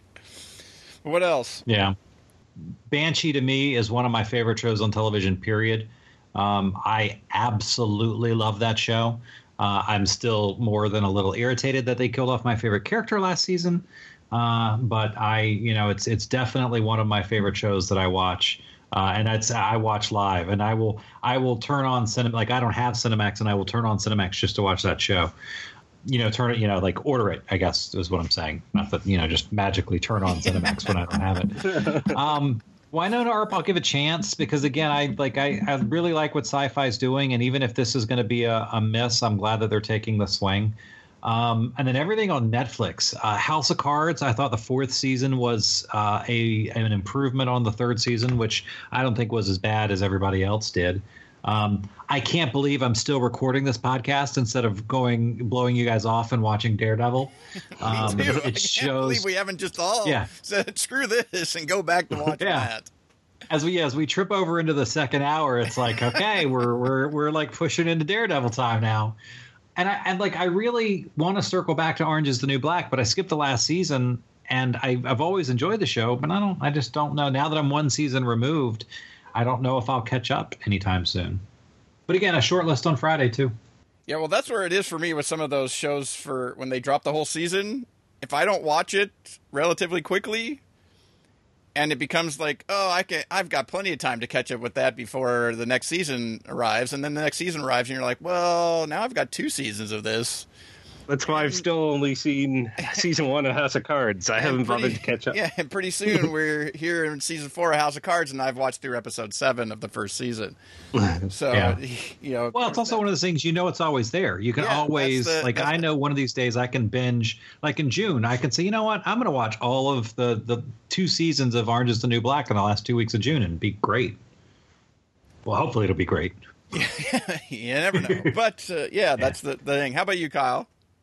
Yeah, so I'll be watching The Amazing Race, um, Grimm, Sleepy Hollow. I'm quite a few episodes behind, but I'm glad that you said it gets better, so maybe that'll give me motivation to catch up. Uh, Second Chance, I'm still enjoying. Uh, Wy- uh, Wynonna I'm not really sure about. From the the trailer, it doesn't look all that great, but I'll give it a chance. Uh, it does look kind of cheap, uh, but we'll see. Banshee, I'm a season behind, but since I have the Blu-ray for review, I'll be catching up, and then I'll continue watching live. Fortunately, I don't know who Ivey's favorite character is, so I don't have to worry about that. Uh, uh, and um, and then as far as like the streaming goes, yeah, Daredevil. I need to watch season two. The Ranch. I watched the trailer for that. I saw the laugh track, and I said mm, probably not. Yeah, Uh, it- and then it's so it's like I said, it's so weird from the the like. It seems like a two minute credit opening sequence that's just sl- slow and methodical, and and seems like you're going into some sort of you know single camera at least type of uh, show or something, and then Ashton Kutcher like walks on what is totally a soundstage and oh, it looks so fake from the and says yeah. something, and then you hear the ha ha ha ha ha, ha. and you're just like, oh no no no no no no no no. Um, maybe they, they maybe that's what they're shooting for. They did the Fuller House with the live audience, and now they're they're gonna grow that catalog. But uh, yeah, I'm also looking forward to Unbreakable Kimmy Schmidt. Um, Orange is the New Black. I've only seen the first two seasons, so I still need to catch up on that. Uh, they also have some animated Kong King of Apes that I might check out, um, at least an episode of that, and see what it looks like. Um, and then Marseille, I'll probably give that a shot too. And that's it for me. So yeah, that's uh, that's Fridays. Move on to Saturdays, which Let's see how long it takes you to do this one. on the broadcast side of things is ABC has NBA uh, action on Saturday nights right now to finish out the season. CBS has reruns of their shows. Fox is doing uh, reruns of their dramas as well. NBC has Dateline NBC, followed by uh, vintage SNL episodes. And then over on cable, uh, Nickelodeon just had a new show, School of Rock, start up on uh, March 12th. And Starz has, I guess it's the it's the resumption of uh, Outlander uh, as of uh, April 9th. It's season two from the two people that watch it. Yeah. So it actually is season two. I can't remember. It's been so long since. It just didn't they split it the last time? yeah, and they already aired both halves. Yeah, So th- I couldn't remember if this was like the the long gap that we were finally getting to it, or if they were starting up the new one just like sooner than they started up previously, or. Uh, but anyways, that's uh, Saturdays. Anybody watching School of Rock or Outlander?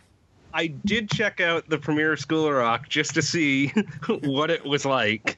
Uh, I believe me, I have no intention of watching any more of it. But I, the guy tries to put on a bit of the Jack Black type of persona for the show, the the teacher that they have. I mean, it's perfectly fine. It's not something I plan to watch. I'd also checked out Fox has a their 30 minute like sort of SNL type of thing called Party Over Here from the Lonely, Lonely Island people. But I think at least in the first episode it was all women, so I don't know if it that their cast is only women. But I shut that thing off after 10 minutes. Like I didn't find it funny at all. Um, so that one I won't be continuing with, but I will check it. Despite my problems I have with Outlander, that it's like too romancy and that I'll, I'll check out the second season. I wish it was just more happened and it was more action and more time travel and more stuff happening, not so much drama and romance. But Ivey, I'm sure, has more to say on that. Well, wanting that to change versus it actually going to change, Kyle, it's not going Not to change anytime change. soon. yeah, I think I think if depending on how long the show goes and if we get into the seventh and eighth and ninth book, I think you might see some of that because of where where the story ends up. But you're yeah, you're you're wanting the show to be something it's probably not going to be for you anytime soon. So I wouldn't go into it with a bit if if if you didn't like the last season, I wouldn't go into it. In fact, there's there's probably less action because it's because of the, the Paris setting. There's there's definitely less fighting and that type of action because they're not you know they're not in any dan- they're not in any overt physical danger. It's all political intrigue in the Paris story. So I don't yeah I don't I wouldn't go into it with a with a great deal of with a great deal of expectation for for change though. Yeah, but but well, and as I'm talking about it, Outlander, I'm, I'm still a very very big fan of. Uh, it is like Banshee and like Game of Thrones, one of my favorite shows, and The Hundred. Those are my kind of my three or four favorite shows, and they're all on in the spring, which is awesome. Um, so yeah, I will definitely be watching that, but that's the that's it. Not not watching School of Rock. Not in my wheelhouse. All right, that'll yeah, that'll do it for, for that. Oh, a couple other things to mention real quick. There's a couple of miniseries. Uh, Sundance has a three night miniseries called Rebellion that starts up on April 24th, and then A and E slash History slash Lifetime will all be broadcasting over the course of four nights, starting up on uh, May 30th. Uh, a reboot of the Roots miniseries as well as uh, the only other thing that didn't really fit into the the schedule was uh, the live musical The Passion that airs this Sunday on Fox on uh, March 20th, uh, which uh, if you thought they moved around while uh, doing the live Grease musical, wait till you see what they're going to try and do for The Passion all over New Orleans apparently. So that could be interesting. But those are those are coming as well. And then I was going to mention Party Over Here, but uh, Kyle already did. So there's that. Party over where? Uh, over here. Over there? It's actually over on I'm Fox. on my way. yeah, it's actually over on Fox on uh, Saturday nights. So if you want to check out something other than Saturday Night Live I, in that time period. I guess you, you can uh, try that out. Uh, much more likely to check out Rebellion than Party Over Anywhere. but uh, that'll do it for our spring TV preview. As always, we'd be interested to hear what shows uh, you're most looking forward to. You can uh, leave a comment in the show notes at tvtimes3.com slash 314 or send an email to feedback at tvtimes3.com. And with that, we'll move on to the prime time segment. Prime time. There we go. Thank you. well, you said I'm playing Amory. That's right. I'm not Amory, but I play one on a podcast. uh, first up, Quantico, season one, episode 13. Clear! And this episode just brought forth so many different things that bother me about this show. One, that these supposedly super smart agents are super dumb. Because if you didn't know there was a bomb when they found the laptop in the, you know, that that spot where they were it's like, oh, they left the laptop. They must have been in a hurry or something. You're like, no, they left it here for you to find because you didn't do what they really told you to do, and so somebody's still going to die. I it, it just some of that stuff just really bothers me because they should be way smarter than that. And you know, it one agent gets lucky because no cell service inside this building, so I got to go outside. The other thing that really bothers me about this show is that she had already been framed once and everybody just wants her to put aside that she thinks that there's somebody else and you're just like, but she was the only person that was right about the previous thing, and now everybody just wants to just completely dismiss her, and especially like Ryan, who just keeps telling her to let it go, and and uh, and all these things that just so it so bothers me that uh, in some respects you would give this person the benefit of the doubt based on what had happened to her, and I don't know. It it just at every turn, everybody just it's like it, they decided in the break of the episodes that they were going to completely isolate her again because they've you know def, while it's an sort of an ensemble, it's her show, and so they've they've tried to you know completely isolate her from everybody and make her have to investigate and do all these things without her. It's a new way of isolating her but not having her on the run like she was in the because that wasn't going to last forever uh, or would have gotten really old fast but uh, i don't know what do you think Ivey is, is there anything bothering you about this show or you no, still enjoyed is, it or this, is this, this not, is a, a show not a thinker yeah, it's exactly that. This is this is a show. The minute that we were asked to believe that six months out of the academy, these were all you know, FBI agents that have been giving us given a significant amount of responsibility. The minute that we had to forgive that, let you, you're making that leap. I kind of just sit back and eat some. Uh, not, not, that I eat popcorn, but sit there and just pop some popcorn and and don't but the, turn your brain off. Just watch the show and don't think about it. And it's and it's beyond that. It's not. It's it's it is it is to me the light and fluffy version of that we were talking about with Heartbreak. It's like I would I would much prefer a gritty FBI drama, but if we're not going to get it, like then I can watch some some not don't don't give it much thought and sit back and just watch kind of perspective on it. So yeah, it's it's not particularly good, but it's not horrible to watch either.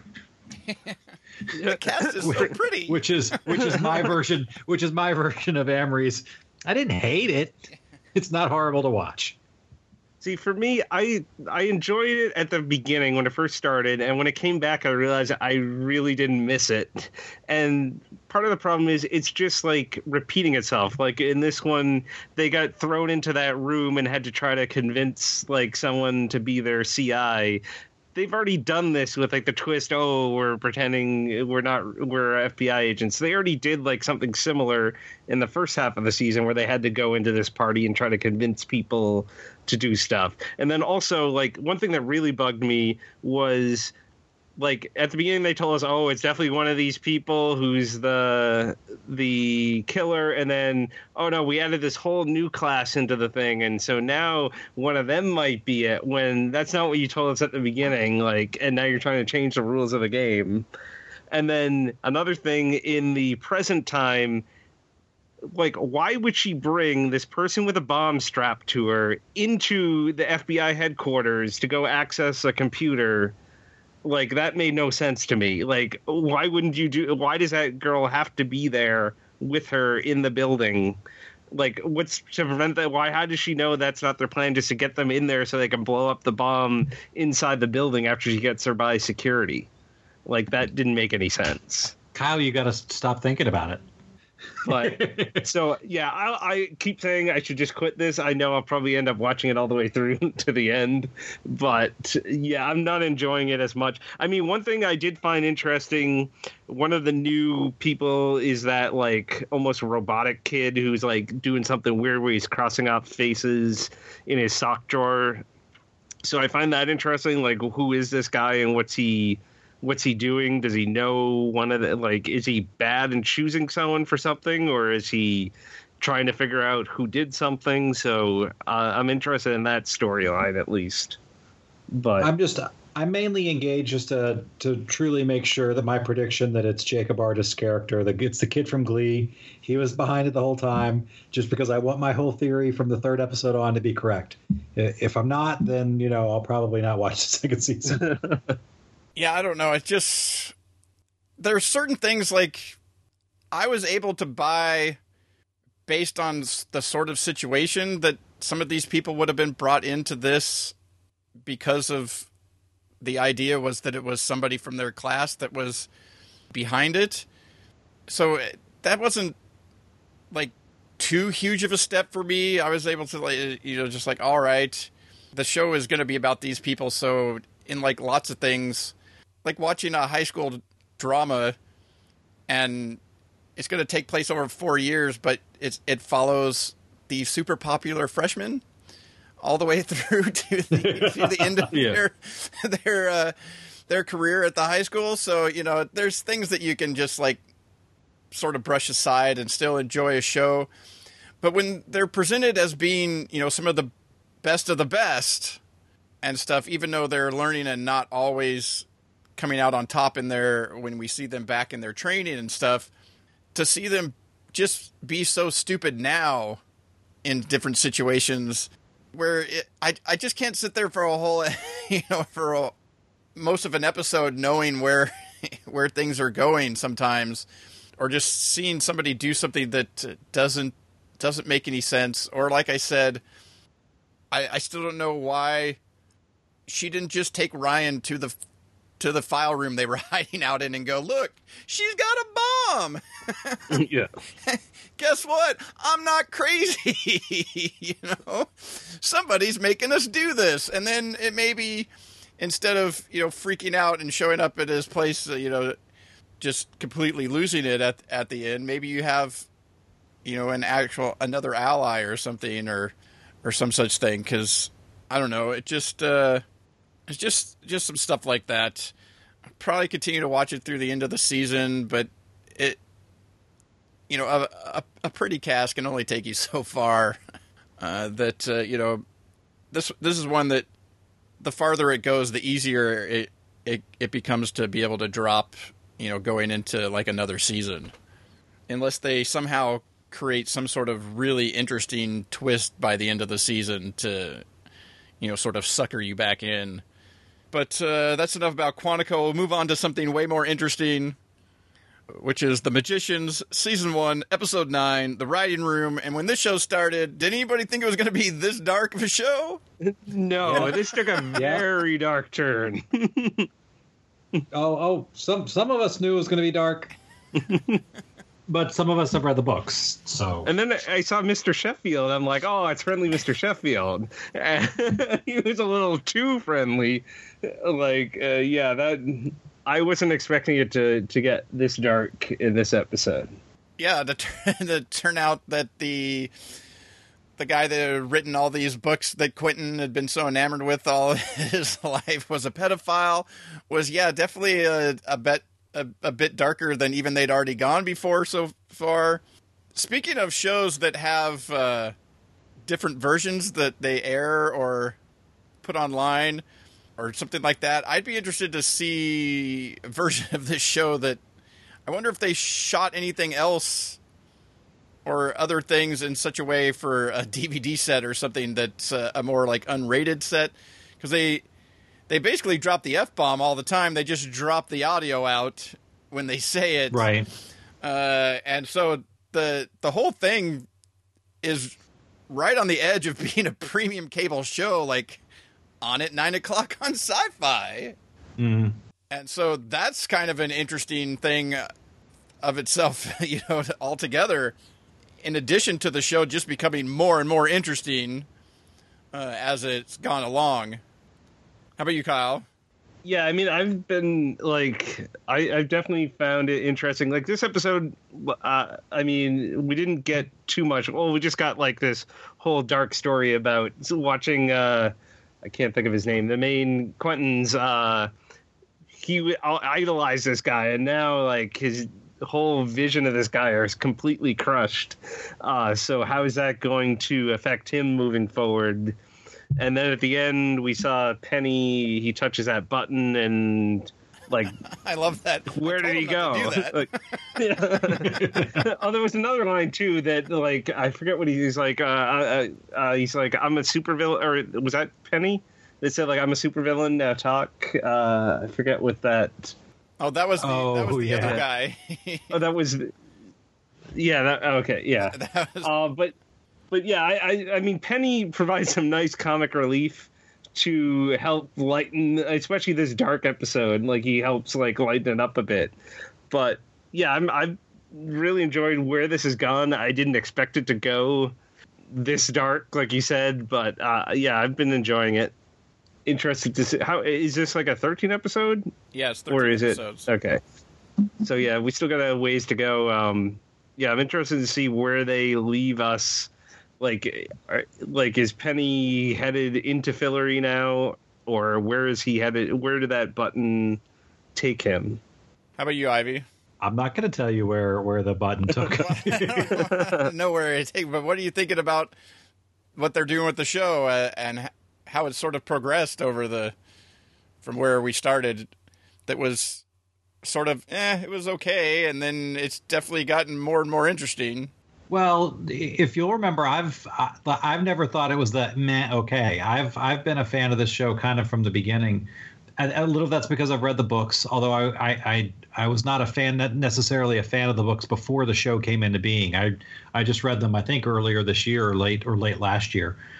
But I've been I've been hooked from day one, and a lot of that has to do with with some of the casting. I particularly like Olivia Taylor Dudley as as Alice.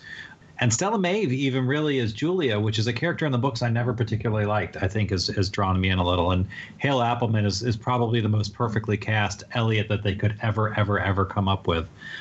Now they've they've they've diverted a great deal.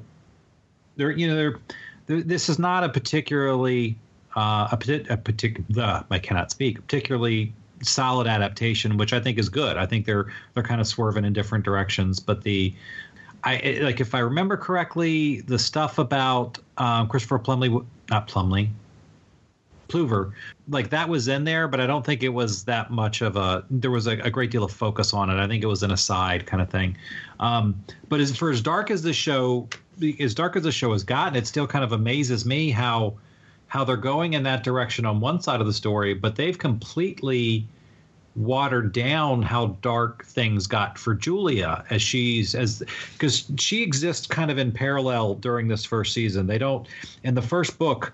You mentioned Julia at the beginning, and the one time, one or two times that she runs into Quentin throughout kind of that first, the first length of story, and then you don't hear what had happened to her in the meantime until the second story, and that's told, all told in flashback flashbacks over over the second book but for as dark as you think this got, like everything that she went through away from Quentin was was way, way, way dark, and they've not really embraced that. And I'm kind of interested into why, because I think that that's um, I think that's an interesting part of the story, and they're they're not doing it that that way, and I'm kind of curious as to why. Because I'm not one of those people that will say, "Oh, darn, you didn't do it the right way." It's like, no, you did it a different way, and I'm kind of curious to see where it goes.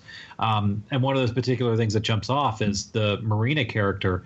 I don't think if if she was a character in the book, she was certainly not a large one as an antagonist to Julia. And that's one of my favorite parts of the show is what Kacey Rohl's bringing to that that particular portrayal. So I'm really enjoying it. I think it's exceptionally well done.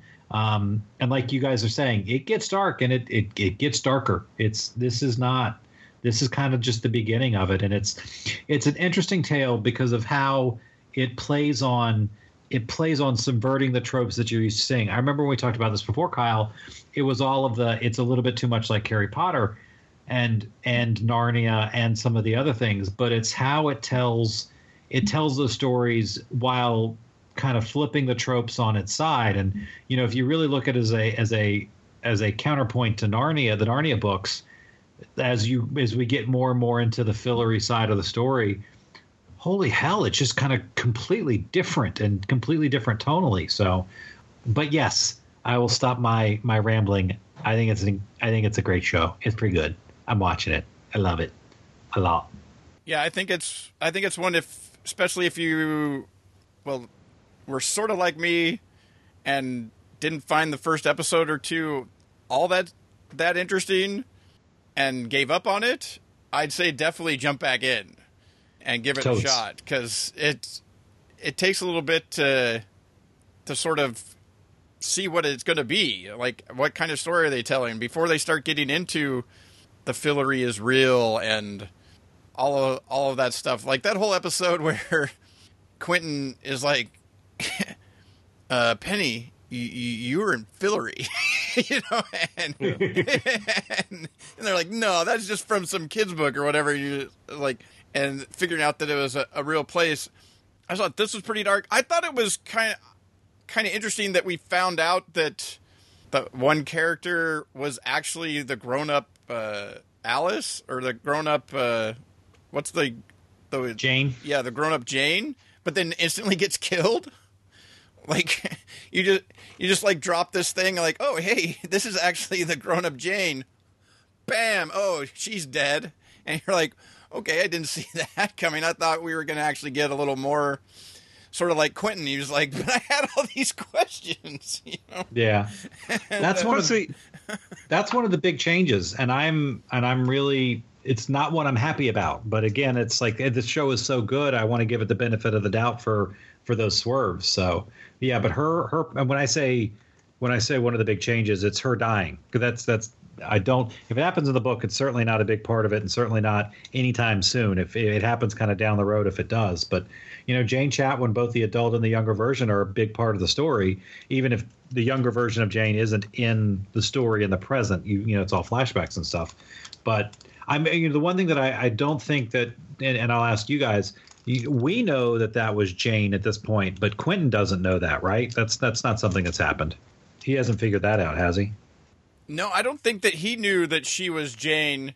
Just that she was from there, or had been there, or had answer, or might have answers about Fillory being real, since that was a a recent revelation for him. Well, when she was when they when she was in the room with the um with the body snatching guy, and I don't because I don't want to use. I'm very careful. I don't want to use names because uh, I don't want to mess things up. He called her Jane, so I think that's when we figured it out for sure. But did we ever get the idea? Because it was we we discovered that it was the Beast, but it's not like we knew. But we still don't know who the Beast is, right? We think we know who it. Like the implication is that it's Plover, right? Yeah, that's the implication after this episode, and that's the sort of the conclusion that it seems that the group sort of jumps to, is that right. that's the potential. Because it was talking about adding the fifth, the the sixth finger. That was a, you know a whole bunch of uh, extra stuff they dropped in this episode. Oh yeah, tons tons of little stuff if you're paying attention. And you know, and filling in a whole backstory with this sort of haunted house on a loop type of thing was was both super creepy where sometimes they they couldn't see you, and then sometimes they were interacting with you, and uh, and uh, that that that was all done really well, and And yeah, when they were just like, "Yeah, we need to get out of here," finally at the end, it was like, "Yeah, let's get get out of here." But also, you know, finding out how dark that was, and that the the kids didn't disappear like into Fillory; they disappeared because they died, and uh, you know, like the one kid gets buried under, you know, in underneath the house, and there was a super dark backstory on the, you know, some of the the kids that were in the house at the time that the books were being written, and all this stuff was. Uh, way even with what they've done before it was still way darker than i than you thought that that's where things were going you know, like when he picked up the camera you were like no Yes, that was my reaction. I'm like, wait a minute, is it going there? You're like, and sure no. enough, no, but this is Mr. Sheffield. Stop it! You're ruining him. but because yeah, you're just like, okay, so that's happening, and uh, so yeah, the magicians definitely worth uh, checking out. And we'll move on to the last show on the primetime list this week, which is Limitless, uh, which we haven't talked about in a while, but uh, season one, episode 18. good luck. Bezgranichnyy or something. I have no idea how to say it. but that's the last episode that aired. But in the last couple episodes, got some big things that happened. People finding out stuff that Brian was hoping that they wouldn't find out, and him not finding exactly what he wanted when he went to Russia, but heading back home, hoping that things are going to be good soon, but basically be walking into quite the hornet's nest, it seems like. Uh, so, what do you think of the last uh, couple episodes here, Kyle? Well, just to compare, this is so much lighter and funner.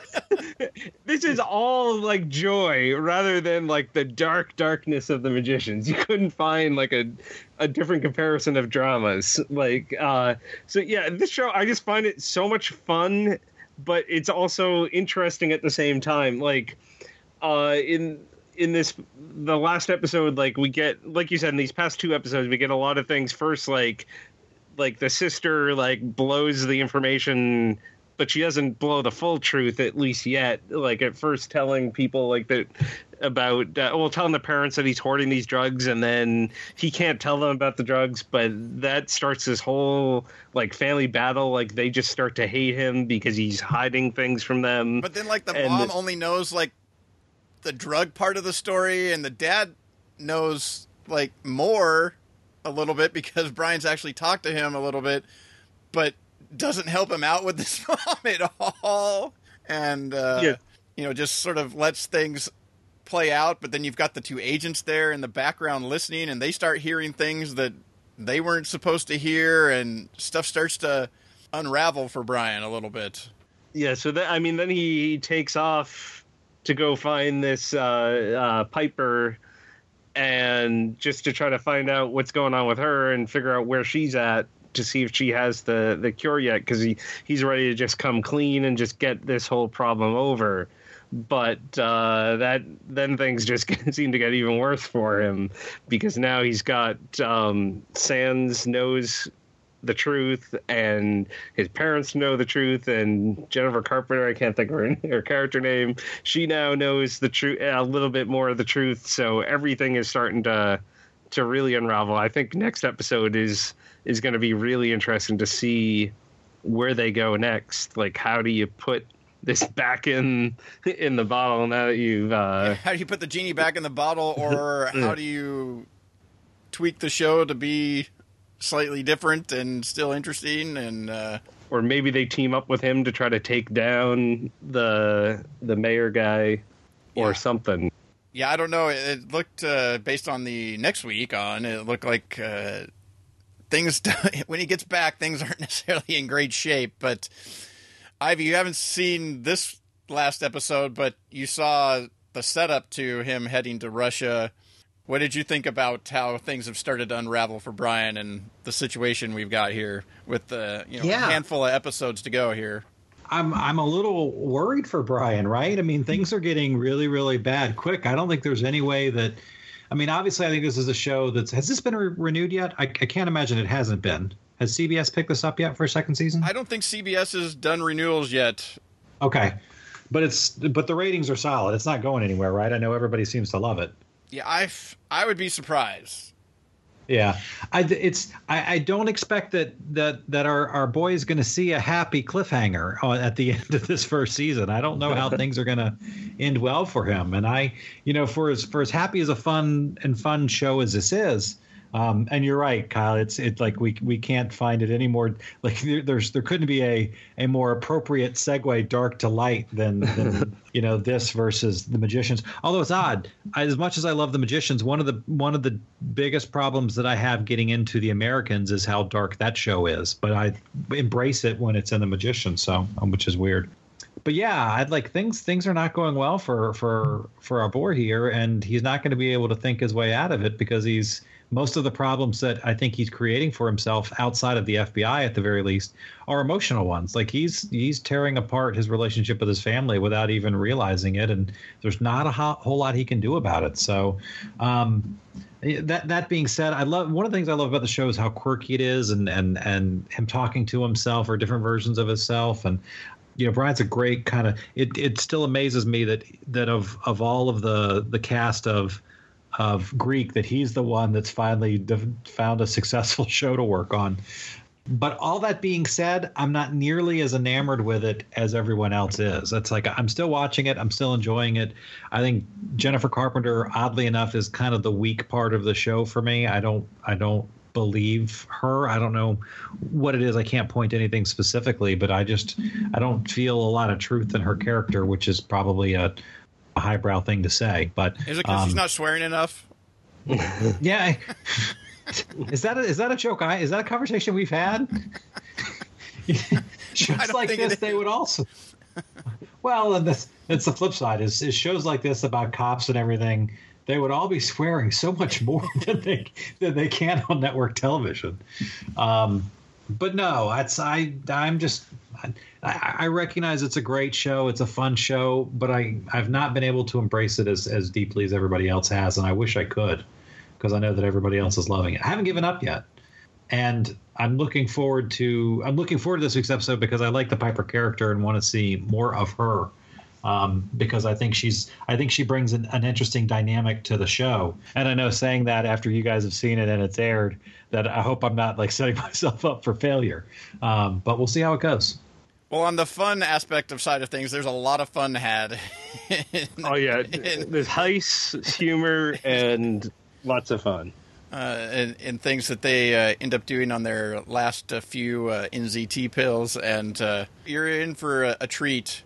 And so, yeah, that's uh, I I just really enjoy it, and I I like that you know not everything has to be while it tackles serious subjects, and it still has plenty of drama, and you know this there's there's a scene uh, between uh, Brian's father and Rebecca in this episode that is uh, it's very dramatic. You know, there's there's there's no there's no going for laughs or whatever in in that bit, but so there is plenty of drama. But I just like that there's so much lightness to the rest of it uh, when Brian's thinking through things, the way he thinks through things, the way he he brings the other people into his thinking of things or how things should be or whatnot.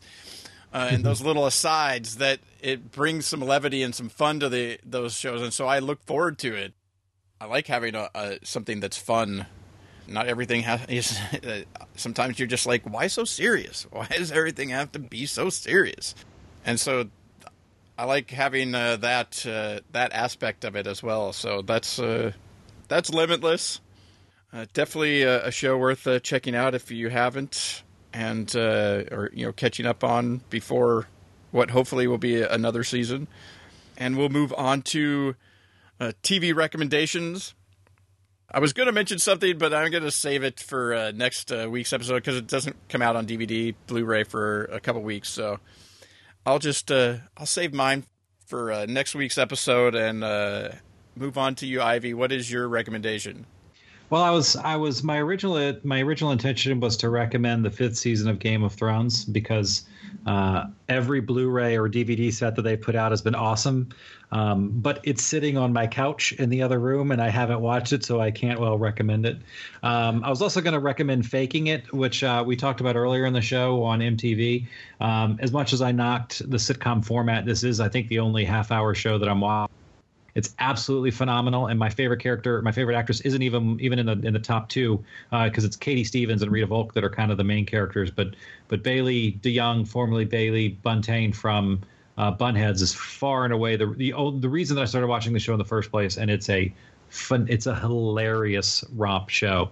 Um, but no, as a tongue-in-cheek uh, joke to to this podcast and what time it is and how long we've won, my recommendation is season two of Daredevil uh, because I've watched the entire run now since we started this episode, uh, and it's pretty good. I got I'm not gonna lie, it's pretty good. uh, yeah, that could that could just be mine as a Daredevil. If you're not watching it yet or haven't watched it yet, what's taking you so long? Because I watched uh, you, Pee-wee's, you and Kyle. Watched, yeah, that's Kyle. I watched. Kyle, what is your recommendation? Pee-wee and I watched Pee Wee this morning instead of Daredevil. That's so terrible. but